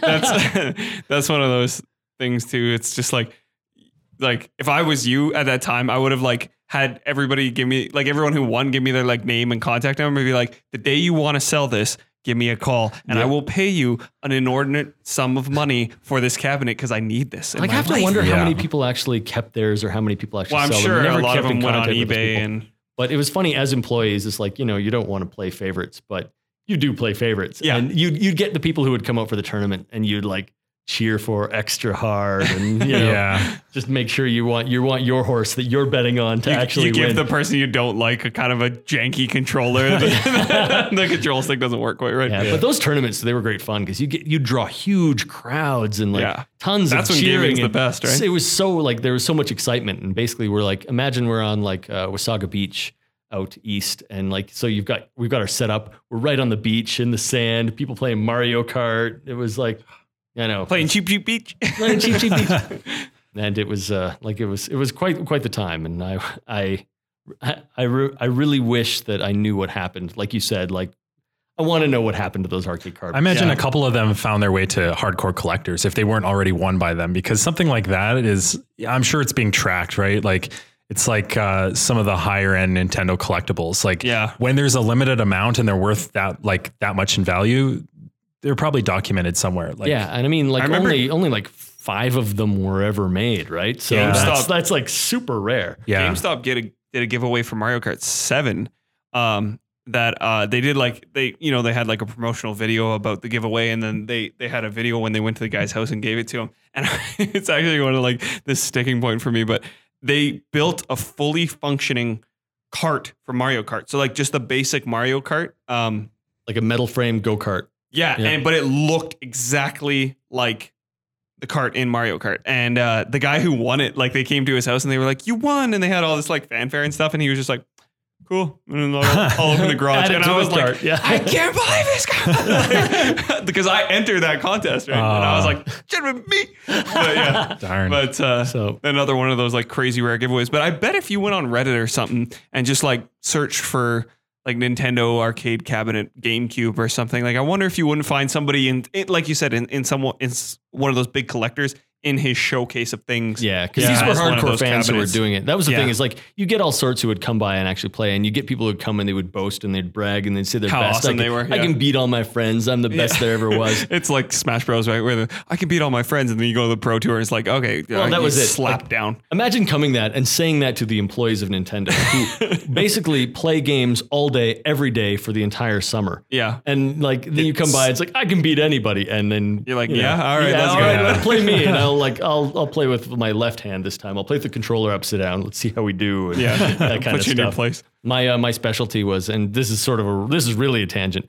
But during one of our tours, we had this thing where you would play. Uh, we actually had wearable TVs, like a harness, and you'd wear a TV on your chest, and you had a GameCube hanging off of your belt, and so you could walk around. We'd do this in bars and stuff like that. Walk around, you'd like hand people controllers, and then they would play of this TV that's hanging from your chest. And my favorite thing to do was I got really good at playing Tony Hawk upside down. Because if I'm playing, I'm holding the controller behind my back because I can't hold it in front of me. the TV's lying across your TV's chest. TV's on my chest. So you're looking So down I'm at looking it. down, meaning that everything is upside down. Yeah. And on top of that, the controller is behind my back because I can't put it in front of me. so I'm I'm playing the game upside down, hands behind my back, looking down at this thing and demolishing people in Tony Hawk, which which was which was also Must have drove people Oh, crazy, oh man, right? that was so much fun. Yeah. So, And, so like, much gamer cred and we there. got that, especially with like Mario Kart and games like Smash Brothers, because people would come by and they would they would talk shit. They're like, "Oh, I'm the best," you know, there Yeah. ever was. It's like, all right, you can come play us employees and see how you do. And we'd pick like the worst characters. It'd be like, all right, you're playing against you know Kirby or Jigglypuff or you know, Yeah. I, I always like to play yeah. yeah. Peach or Pikachu. yeah. And then wreck them. But anyway, But that's quite a tangent. I'll get back to uh, Double Dash here. So um, the game is Double Dash, and my track is the uh, sort of the multi-purpose track. It is from Mario, Yoshi, Luigi Circuit, the sort of circuit track from there. And uh, this track is not necessarily one of my favorites, but again, I'm picking it because of that nostalgia factor from playing in that tour, and the fact that one of the main features of this track is that it features whistling. So there's like whistling happening in it, and you know how infectious whistling is. It oh, just yeah. gets in your head. So all day, every day, it's like you're just whistling along with this song and it's in your head and you cannot wipe it out. yeah. But uh, it's funny that instead of driving me insane, it actually has, gives me a lot of like warm, fuzzy feelings towards uh, that time. Uh, my notes on Double Dash itself are actually uh, pretty light. like this is a pretty bad note, but I say just like Punch Out, the title has two exclamation points in its title for no reason at all. well, because double, right? yeah, Double Dash. Double dash, double Is it Mario exclamation. Kart exclamation mark double It's dash? m- no, it's mark? Mario Kart Double Dash exclamation point exclamation. Oh, So that's that's Okay. what the title actually is, and like just like Punch Out, it's like if I see someone write Punch Out and put in only one exclamation It's spelled point, wrong, It's yeah. wrong. Like Yeah. I wonder. I wrong. wonder if there's a like a Japanese thing there. and uh, the uh, the uh, another weird thing about this title is that the GameCube also had a LAN adapter, which not a lot of people Almost no one purchased. had. Yeah. Nobody bought. You bought it if you wanted to play Phantasy Star Online and like no other reason. But if you had it and you could link together multiple GameCubes, you could actually play this um, 16 players. Ooh, So six. Oh, so like Yeah. eight cards, but then two people per card. yeah. Oh So- wow, that's bananas. I know that is bananas. And despite the fact, like we worked for Nintendo and we essentially had the gear to do this, we never actually got oh, around. you never did it? Yeah, I know. it- It's What a crazy. waste. I know it was a total waste. You 'Cause we, we we actually had LAN adapters and we had Yeah. a ton of controllers and, And it we had would've been- GameCubes for days. and it would have been easy to get 16 people when you're Yeah. on the Well, road we like all that. have yeah. GameCubes. I wonder if we could find LAN adapters on eBay and just Uh, probably. just to do it. I can't remember. I think I was reading lately, like if you try to find a LAN adapter now, you're going to pay like 80 bucks or something like that. Oh, really? Yeah, bucks on 'cause eBay. they're so May- Maybe rare. even more than that. Like the information I may have been looking at may have been old. But again, yeah, it's one of those things that is actually a collector's item and is Yeah. a little harder to find now. It's kind of like the uh, one of the special uh, adapter cables for the what is it? The, the GameCube. GBA, uh, No, you're GameCube thinking one? of the GameCube one, the uh, component cable for the GameCube, which Oh, was yeah. only available through the Nintendo website. and that cable now, if you look for it on eBay, is over a hundred bucks, I Yeah, believe. So. because I don't think like I think probably they were like made to order by Nintendo because I think very, very, very few people ever bought one. yeah, hard to reproduce too. Apparently, you yes, can like almost so. impossible. Yeah, yeah. Yeah, and not every title, of course, even supported. Uh, you know, supported 480p on the No, yeah. no, but uh, Only oh, Smash very Bros very did, specific ones. Yeah, and that's why. I think one of the Zeldas too, but yeah. I, I would have bought it alone for Metroid, but again, that was I never actually had the uh, component. I had I, I bought a knockoff S video cable from Radio Shack, Yeah, okay. but which is which was good. it was step- good. a half step to well, that was the thing is I would say I I wouldn't even I don't know what half step, but going from like uh, composite to S video to component, it was like component was the best. S Yeah. video was really good. Yeah. And then the composite was like way down there. Like it Yeah. was a huge step down in quality. yeah, and it's funny because you don't realize it until you see the other thing. Oh yeah, totally, totally. But I I basically bought that too because I had a video card on my PC at the time that allowed me to uh, connect my GameCube to my PC, so I could actually Oh, like cool. record footage and stuff like Nice. that. So it was a big deal for me at the time. Yeah, yeah. But uh, Anyway, all right. Anyway, yeah. the tangent track. going way off of there. Let's get back to the track. This is Mario Circuit from Mario Kart Double Dash in 2003.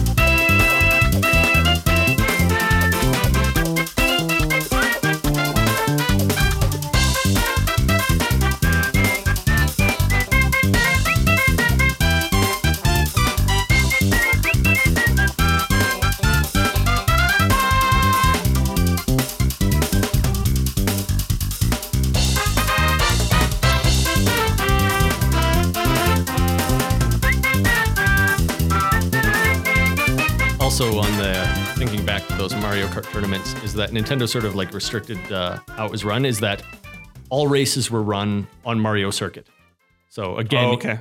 this is the it only was- track we play. This is the only track we raced on in that tournament. Yeah, So- when you weren't playing on your own which is why we heard that song so much, a much. billion times. Yeah, So you're really good at this level. If this we play, level. Oh man, this was one of those Unbeatable. levels. Unbeatable. this was one of those levels where we had played it so much that you had it down to like the millisecond, down to a science. You knew exactly where to start your turns for the boosts. You knew exactly the shortcuts, how to like cut your corners tight, how to make a little tiny hop over like the edge of this corner just so you could like make it around at maximum speed. But it was one of those ones that you played, you know, down to the nanosecond. yeah, yeah. It's your like F1 racers where it's Yeah. like they're it's like if an F1 racer shaves like three seconds off a lap time, the people are like blow, blown away because it's like Yeah. that's impossible. Well, only two times in like my history of, of playing any racing games have I ever done that. And it was Mario Circuit because that was the that was the tournament track, and also Bowser's Castle on the N64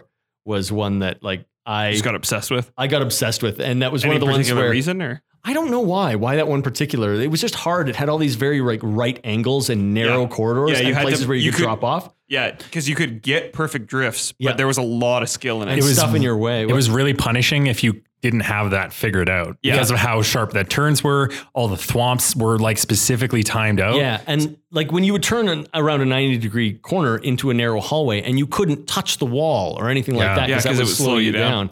And I actually played it in the in the terrible way where it's like you play and if you miss even the slightest thing, like uh, you start and restart. Yeah. Yeah. Like pause, restart. Yeah. And so it's like, and I played it for probably like an entire day. It was like 12 hours of me just playing that track to get the perfect run to record the ghost data for it. Yeah. Oh, okay. yeah. Yeah. do you know? Do you, And I did it. do you still have that ghost data? I still have that cart, so probably yeah. I wonder. Uh, I wonder what how your time would rank. Like, I'm sure if we go online, we can find the fastest times. Like, It- I wonder what you would rank. I, I really wonder too, because as far as I could tell, it was the perfect run. Like I did not miss a single Yeah. beat. Like I The problem couldn't is- have done it better. The problem is, I'm sure, y- what like what you did is you probably played it, quote unquote, normally. Like so, you didn't you didn't I use any glitches exploits. or, I or wasn't no exploits. So exploits, yeah. I'm sure the the fastest time. I'm sure there was an exploit on that track because all But- the N64 tracks had exploits. On top of that, though, is I know that in like the speedrunning community is like you'll record times for using exploits and record times for doing There, it legit. there not- are, yeah, because Totally, I've actually yeah. looked because I thought at one point I had a world record on one of the uh, the Mario circuit levels, and on 64. on 64, yeah. And uh, just just out of curiosity, I went and checked, and they do list both Yeah. uh, exploits and without. All right, we got to do it. We got to do it. We got to check, and then uh, we'll uh, My we'll report back N64 next episode if if Aaron's a world record holder. I actually my N64 had uh, had had died. I think the power supply on it had given, Oh, given out, and I'm not really sure where it's packed away now. So I still have the cartridge, and I know where that Bring is. it to my house. but I'll have, to, I'll have to bring it to one of your guys' houses. Sounds like he's backing out now. Yeah, I'm not- yeah, no, no, no, no, I I, can't play it. I got a world record, but I can't. I can't The show you cartridge is corrupt. Yeah, yeah. I have the cart, and I can, I know my where my cat ate the cart. yeah, no, no, for sure. But no, we should totally check that because that, that would be really cool. And then uh, if we remember next time, we'll tell you guys if Aaron actually holds a world record if we get around to checking it. I'm gonna write that down. Yeah. But anyway, uh, that's everybody's picks uh, for this episode. And usually now we would wrap up with a fan pick. But um, starting today and moving forward from this podcast, what we, we've decided to change a bunch of things. So um, very much like Ash's Charmander in Pokemon, uh, we're evolving very early in the life of our in the life of our podcast, and uh, we've decided to change three major things. So number one is we want to be able to put out a more consistent product. So, and this is I, I blame myself a lot for this, but um, because we haven't be haven't always been able to record on a specific day at a specific time, and because um, just depending on how busy I am, I haven't been able to cut the episodes together fast enough. We haven't been able to put out a podcast consistently every month at the same time of the month. So what we're going to do is we're actually going to start putting out a podcast a week. And That's the solution. Or more challenging but that's actually it's actually easier to cut because it's not such a long thing. I Yeah. can cut it in parts, and, and I have more time to cut it because I can do one a week. So, um, and it's a shorter amount of podcast to listen Shorter to. episodes yeah, more that's what we're gonna frequently. do is basically take the one topic that we've been doing, split it apart, and that way, you know, Yeah. you, you don't have to sit through a two and a half hour episode. Exactly like last time, as, as Aaron said, the Lord of the Rings length episode, Yeah. which which I love. But um, so we're gonna we're gonna up our picks per episode, per topic, if you will, from three to four, and then we'll put out uh one one segment a week. So we'll each have one pick in that week's episode. so essentially, a, a different topic every month. Yep. But you're going to get a new episode every week where we discuss that topic. Yeah, and I'm gonna try and get it out like Monday every week. I'm gonna I'm gonna try and upload it so Cool. that you have something to listen to every week. Um, and Monday's always the day you need your podcast the most. I, f- I find personally, I always need podcasts the worst on Monday. They help keep me going. Right after Bill Burr. yeah, right after Bill read. That's right. Uh, second, uh, we're gonna scrap the fan submission for now, um, because up to now, to be completely honest, it's been all friends and family submitting, uh, and we just haven't we we haven't built enough of a listener base yet that we can get a bunch of fan submissions. Um, but to try and grow that fan base is number three. We're gonna start doing some giveaways. So we've kind of decided that we have some. Uh, Nintendo swag from back in our I've, Nintendo I've days. still got piles and piles of like custom and unique Nintendo giveaway stuff. Yeah. So, and we have some games that we have duplicates of. We have we have some stuff we can give away. So, uh, what we're gonna do is starting next uh, pick, uh, we're gonna tell you um, something to tweet at us. So whether it be uh, what's your favorite song from this episode or from this month. Um, and to attach a uh, hashtag like contest or something. We haven't quite hashed out how we'll do it, but you'll hear it next time. And and we specifically want it for listeners. So we're only we're not going to mention it on Twitter. We're just going to put it out there and have you tweet at us, and then hopefully more people will see it on Twitter, build some follower base, and then if we build enough and we start getting lots of tweets and stuff like that, uh, we'll bring back the fan pick. Remember, custom, unique, hard to find, can't get anywhere else Nintendo's way. Yeah, so it's very very desirable, very desirable. And we'll give away some games that'll be pretty good too. So Yeah, great. It'll Oh. good variety. lots of classic games. So, and we'll and uh, if if it gets big enough, we'll have to start going out and buying you guys cool stuff to to, to win. So, but I'm I'm fine with that. So, if if we can grow the podcast and I got a, like a build the Bur- community, I got a Burger King like Donkey Kong flyer thing that you like pull a little zip ripcord on a thing and Donkey Kong flies through the air. That's Just awesome. give that away. that sounds awesome. I want that. Don't give it away. Um, so yeah, those are- that's the changes uh, that are going to be coming up starting next month. But um, so we'll finish like we always finish, which is to go through what we've been playing. And uh, personally, I have been playing Overwatch still. So I, I I went on a giant diatribe last time, but I'm just going to succinct to say I've been playing Overwatch, and they just released um, just two days ago, I guess. New Uh, characters? Not new characters, not yet. It's I coming. heard, I heard. Yeah, they're coming, but uh, no, uh, competitive mode has Oh. just hit PC, so it's it's actually ranked. So it's you play With with to keep those jerks away from us filthy casuals. exactly. Yeah. It's to uh, it's to play with people that are um, of about the same skill level as you. You have to play 10, 10 matches to determine your ranking, and then you can move up and down from there. And then um, if you play, if you move up enough, if you win enough matches, you can purchase quote unquote purchase with competitive points. I think they're called uh, gold weapons of your choice for your character of choice. So you Yeah. can get like the gold hammer for Reinhardt or the gold orb for Zenyatta or whatever. I heard they haven't announced it yet, but there's going to be a bunch of unique items for like the top top tier level players that they're they're still keeping sort of close to their. One of the there. unique things, though, I just saw today is it's, it's actually so. Um, one of the things you can do is spray in the game. So you you like one of the things Like you earn is wall, sprays. You can tag a wall, and it's actually a moving, a motion spray, and they've never done that before. And it's only for the top three hundred Overwatch competitive players, which is a pretty elite group because this game is pretty popular. There's a lot of people and they'll all it. be from South Korea. they might be. Well, did you hear about that one girl who like Yes, who they thought they thought They was, thought cheating, was cheating? and all these pros were quitting, and then she uploaded a video going, "I'm not cheating. I'm just that good." No, what, what- and even what what they said is basically they said if she's not cheating, we will quit. Yeah, and, and, they did. and they did. Like she They- she proved that she wasn't cheating, Yeah. and they quit. yeah, and so. to their to their credit, they actually Wow. I gotta Uh, see this video. Yeah. Well, it's just like if you don't play the game, it won't make too much sense. But it's just like her accuracy and her consistency in kills, Yeah. and with the character she's playing with, like seem unachievable. Like if you play the game, you're like, how is she? How is she like targeting? Like figuring out the because a lot of the game is um, leading leading your shots. So if like somebody's running across the screen, you can't shoot where they are. You have to shoot where they're going to be, kind of thing. Okay. And so, um, do, being able to do that with the consistency she, she does it seems like she's cheating.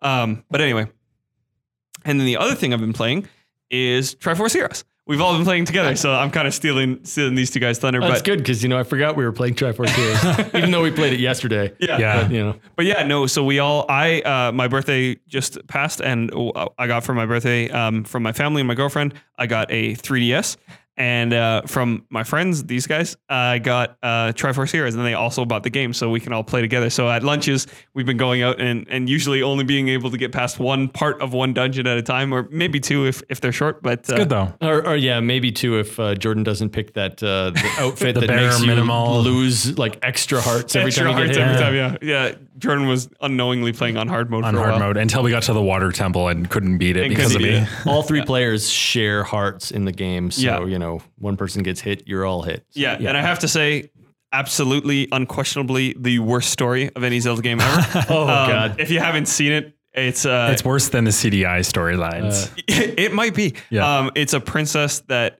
loves. It's not Princess uh, Princess, Zelda. Princess Styla. Princess Styla instead of Zelda, which right there In, tells you in the kingdom, awful. what is the kingdom called? Does anyone remember? I don't know. It's, It's like pretty the kingdom of forgettable. Clothes. All don't I, remember is that the, you head into the Drablands. Yeah, to, and so uh, basically, yeah. she gets cursed by a witch and can't wear stylish clothes. Everybody's sad. Nobody wants to wear stylish clothes because they think they're going to be cursed.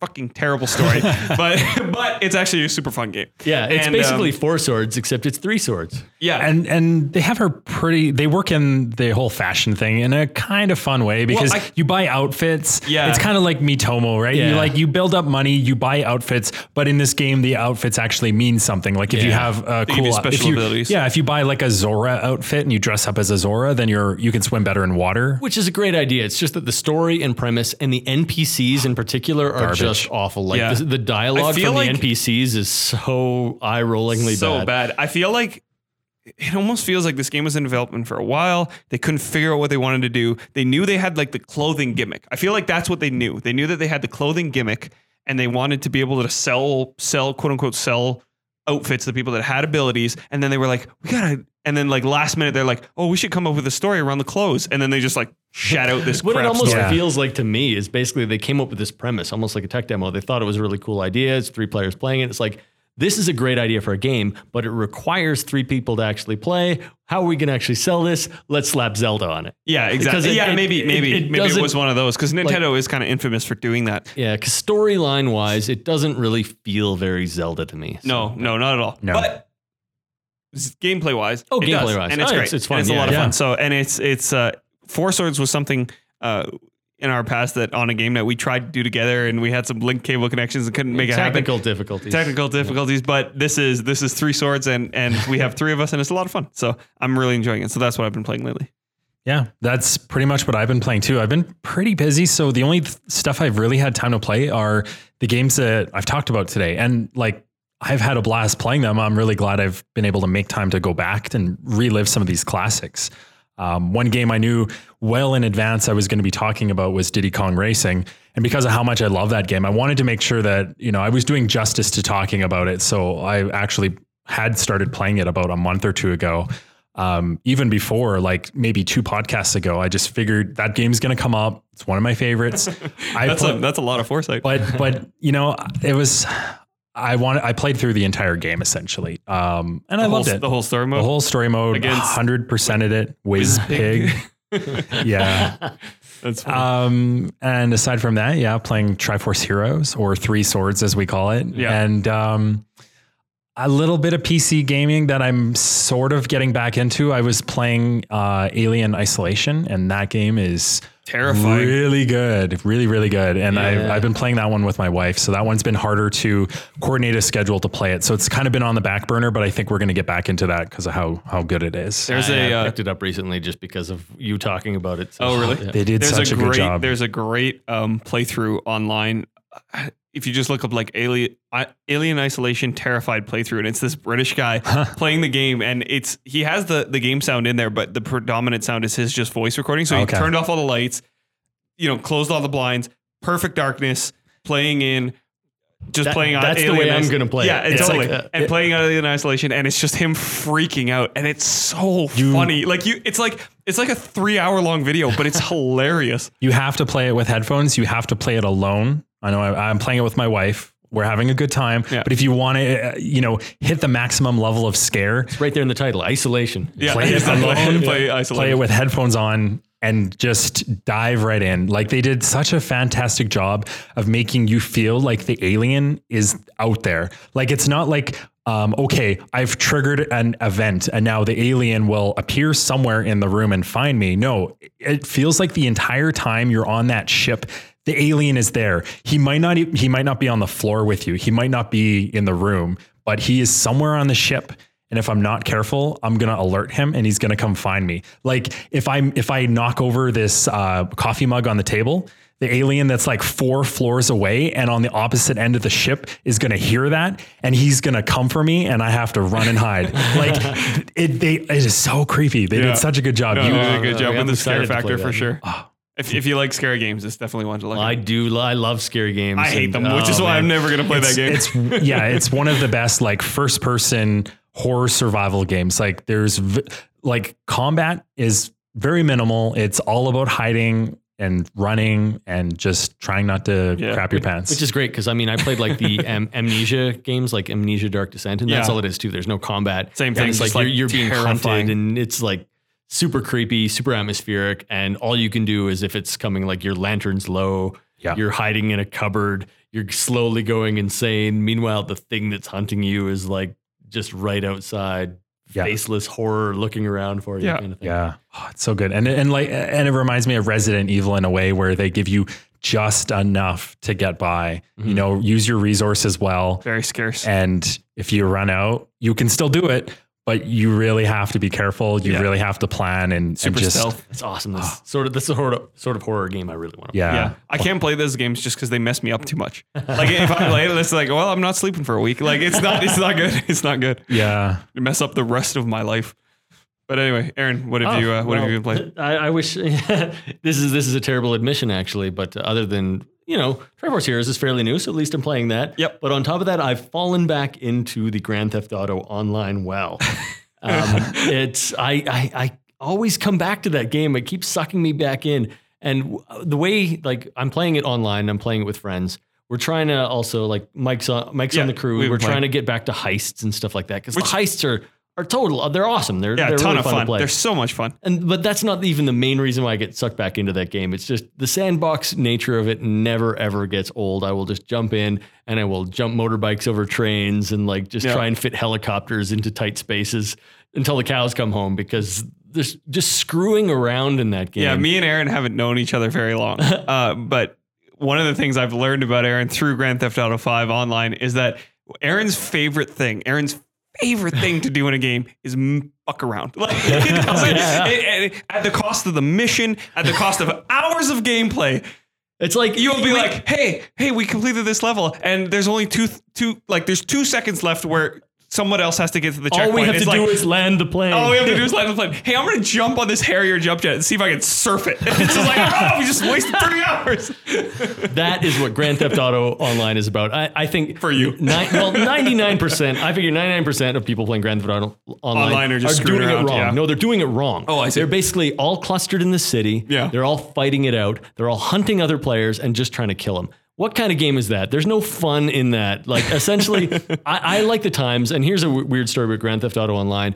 I like the times where people are willing to just screw around in the weirdest way. Like one time, I was uh, I was on the far end of the map. I was basically on an island out in the middle of the ocean for no reason at all because we always find ourselves like stuck in the middle of the ocean.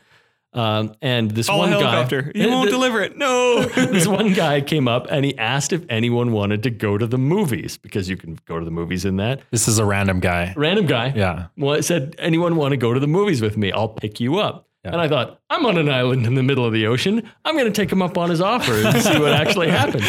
So I'm like, yeah, I'll go to the movies with you. Let's, let's, you, you come get me. And he couldn't find a way to get to me. Like he was clearly kind of new to the game. Oh, okay. Couldn't find a way. I eventually called like my other friends who were online and they had to deliver me to him. They picked me up in a helicopter, drove me to the beach where he met me.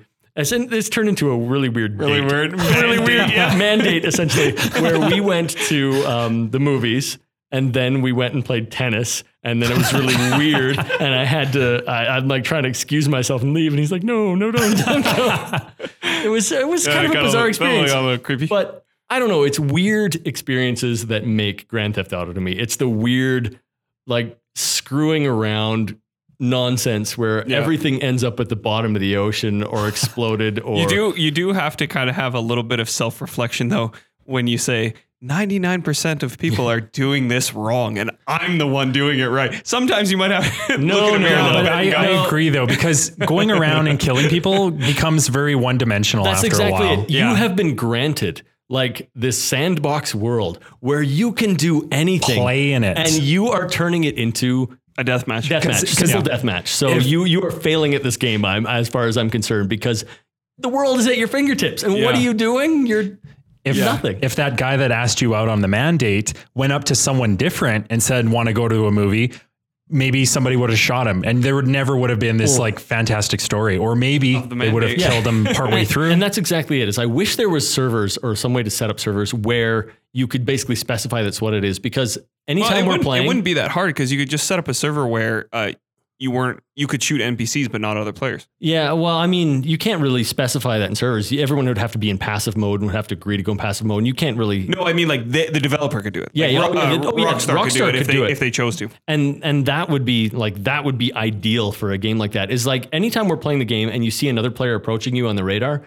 you can almost without question figure that they're coming to shoot you. Yeah. They're, they're coming to actually kill you. Yeah, And if somebody it's true like- that it is a, it is a surprise when they don't. and and that is I love it when they don't. If they if they come to where we are Yeah. and they join in our shenanigans, Yeah. like we're basically trying to like we'll play a game where you like are chasing the train and everyone's trying to like jump on the train and stay on it as long as possible with like knocking each other off and then you have to get a car and race back to get on the train. I think that's why it's cool that um because you said it would be nice to have uh, the option to split it between people that want to kill each other and people that don't. But I think that's what's interesting about not having it is that you don't know if you should trust somebody. It's a real Yeah. surprise. and that you're actually there's there's that sense of gratitude and like fun and companionship when they're like, wow, this person hasn't killed me yet. We might be friends. and that's sometimes and and We might go occasionally, on a weird occasionally, mandate like, sometimes. like like one time out of a hundred that will actually happen where Yeah. somebody will come up. Land on a hel- land a helicopter in front of you and be like, "Get in, we're going somewhere crazy." Kind Yeah, of thing, there was you know? one time when a um a guy parked his car and I I've been uh, like a, a perpetrator of this a couple times where I steal s- another player's car by accident. I thought it was an NPC, but it actually was another player. And uh, one time I did that, and the guy like the guy like spun around. And he, he was he like ripped me out of the car and then I was like oh he's gonna kill me but he didn't he was on a bike and he's just like he was just honking the horn I'm mm-hmm. like what does he want and then I got on the back of the bike and then he, we just started racing around and, and see that's what I that's what I wish Grand Theft Auto Online was to Yeah. more people is is that game where you know Just meet random strangers and do everyone should crazy sort shit. of be in it together. play Like, together rather than k- try to kill each other. Yeah, Yeah. play Yeah. together because you know so much better stuff happens when you get together. And some of the best like videos of Grand Theft Auto Online are groups of people who are are doing weird things. Like they'll get big um like cargo Jumbo choppers. jets? They'll get the cargo Oh, okay. choppers that have the hooks on them. And what they will do is they'll like go down and they'll pick up cars with people in them, like other their friends or other players in them. Yeah. And then they will like joust. They'll like go up to the top of the map and then they'll fly at each other and swing their cars at See, each other. I- or try and jump from like the, like the wing of a plane of a Harrier jet to Yeah. the wing of another Harrier jet or something like that. Yeah. It's that kind of stuff where people are working together to do crazy things. There should- uh, that game shines. There should be casualties. There should be people that die. Yes. But it, I think when it's what you say, like have fun, the intent shouldn't be out just just meaninglessly kill people. I think Yeah. it's have fun. People die because of it. And it's that's all the good. thing is, I think you should be able to kill people because you know some of the fun too comes when I'm playing with my friends and like we accidentally kill each other or even kill each other Yeah, at, it's funny. at purpose for the purpose of humor, right? Yeah. Like it, when it's funny, that kind Yeah. of thing. It's It- but and uh, to Rockstar's credit, I guess a little bit is they do try and discourage you from killing other players because if you kill other players too much, you get a uh, you get like a bounty on your head. well, don't you or get a bounty in your head, but I've Yeah. never, that's never really been a big deterrent. Essentially, Yeah, it's Like, not enough, but way- it's like at least they put Yeah, kind of tried. And that's the thing is like we get bounties on our heads all the time, like between Because me and my friends. And because we're screwing around. It'll be like, oh, kill me and just claim the bounty, right? Yeah. we'll, we'll kill each other just to claim those Just bounties. get the money. Just But to get the money. Rockstar has done a lot of actually really good things in there. Is that they've added more like free mode events that happen sort of in the free mode world, Yeah. where you can basically compete in weird challenges and and and with everybody. And I think those are the best times because it stops everyone from trying to kill each other for a second. And it's like get in a helicopter, longest get a helicopter, yeah. and fly up really high and see uh, who can like fall the farthest in free fall without opening like how close to the ground you can get before actually pulling your chute without dying. And that's a lot of people just end up like splatting on the ground. Like who can drive a car backwards the longest? Like Mike said, who can do the longest wheelie? Yeah. Who can like jump out of a moving car at the highest speed? Like just weird stuff like that yeah. and not die. like, you know, the biggest jump. I think those That's a lot of things, fun, actually. Those sort of challenges are are some of the best stuff that Rockstar has actually added to the game is anything that sort of happens in free mode. Yeah. And so I'm I'm just sucked back into that. I'm loving I'm loving just getting back into that and um, screwing around. I'd love to see like Rockstar's still supporting it even after all these years. They just added a whole bunch of new content with like CEOs and stuff like that, where you can become the CEO of a company. Yeah. And you get employees and you have to deliver cargo. So we're And it's funny because so when that stuff happens, it encourages other players to try to like stop their missions. And uh, last time me and Aaron were playing, uh, we were waiting for some characters, and like so this pops up in the map for everyone in that in that map, and it's like uh, stop the executive from getting killed or whatever. So the CEO of this hit company is supposed to kill a bunch of these high profile people and then all the other players on the map are supposed to try and stop them like the npcs try and stop them and then all the other players are supposed to stop them and so i was like all right i'll go try and stop one of these guys i got decimated because they all came in with like the highest level weapons in the game and just rocked me. And then and it was funny because right after that happened, just in the in the like public chat, some guy was like, "Stop messing with our crew." Oh, it, just, it just made me laugh so hard. And one more point I want to say on Grand Theft Auto Online is that uh, um, the hacking is sort of out of control in it. And yeah, it's too bad it's because like crazy. we're playing, we're playing like just for like I said, just to screw around and have fun. But hacking, like Rockstar doesn't seem to be doing much to sort of prevent or stop hacking. Every server you go on is like I've had gone into servers where like money bags just started falling on my head, and I'm trying to actually play the game legit. I don't want to Yeah. cheat. I'm not trying to hack. And you'll go into ones where there's like you know F-14s connected to tractors flying around, and it you know it- Yeah.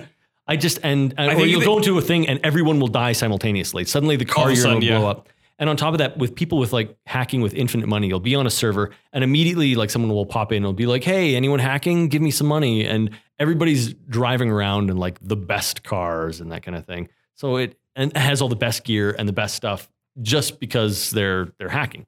And I think that kind of breaks the game a little bit too. Yeah, I kinda, it's kind I of tough because it's like I think the reason they're not clamping down on it as hard is because they kind of like hacking is one of those things where for the people that do it, it adds a lot to the game. It al- it allows them. It's it's it's like the um, game genie back in the day, right? It's like Nintendo wanted to stop it, but for the people that had it, it was a lot of fun. But that's not exactly it because like most of the people hacking are basically like I, I'm not sure about most, but a lot of people hacking are just hacking to grief essentially.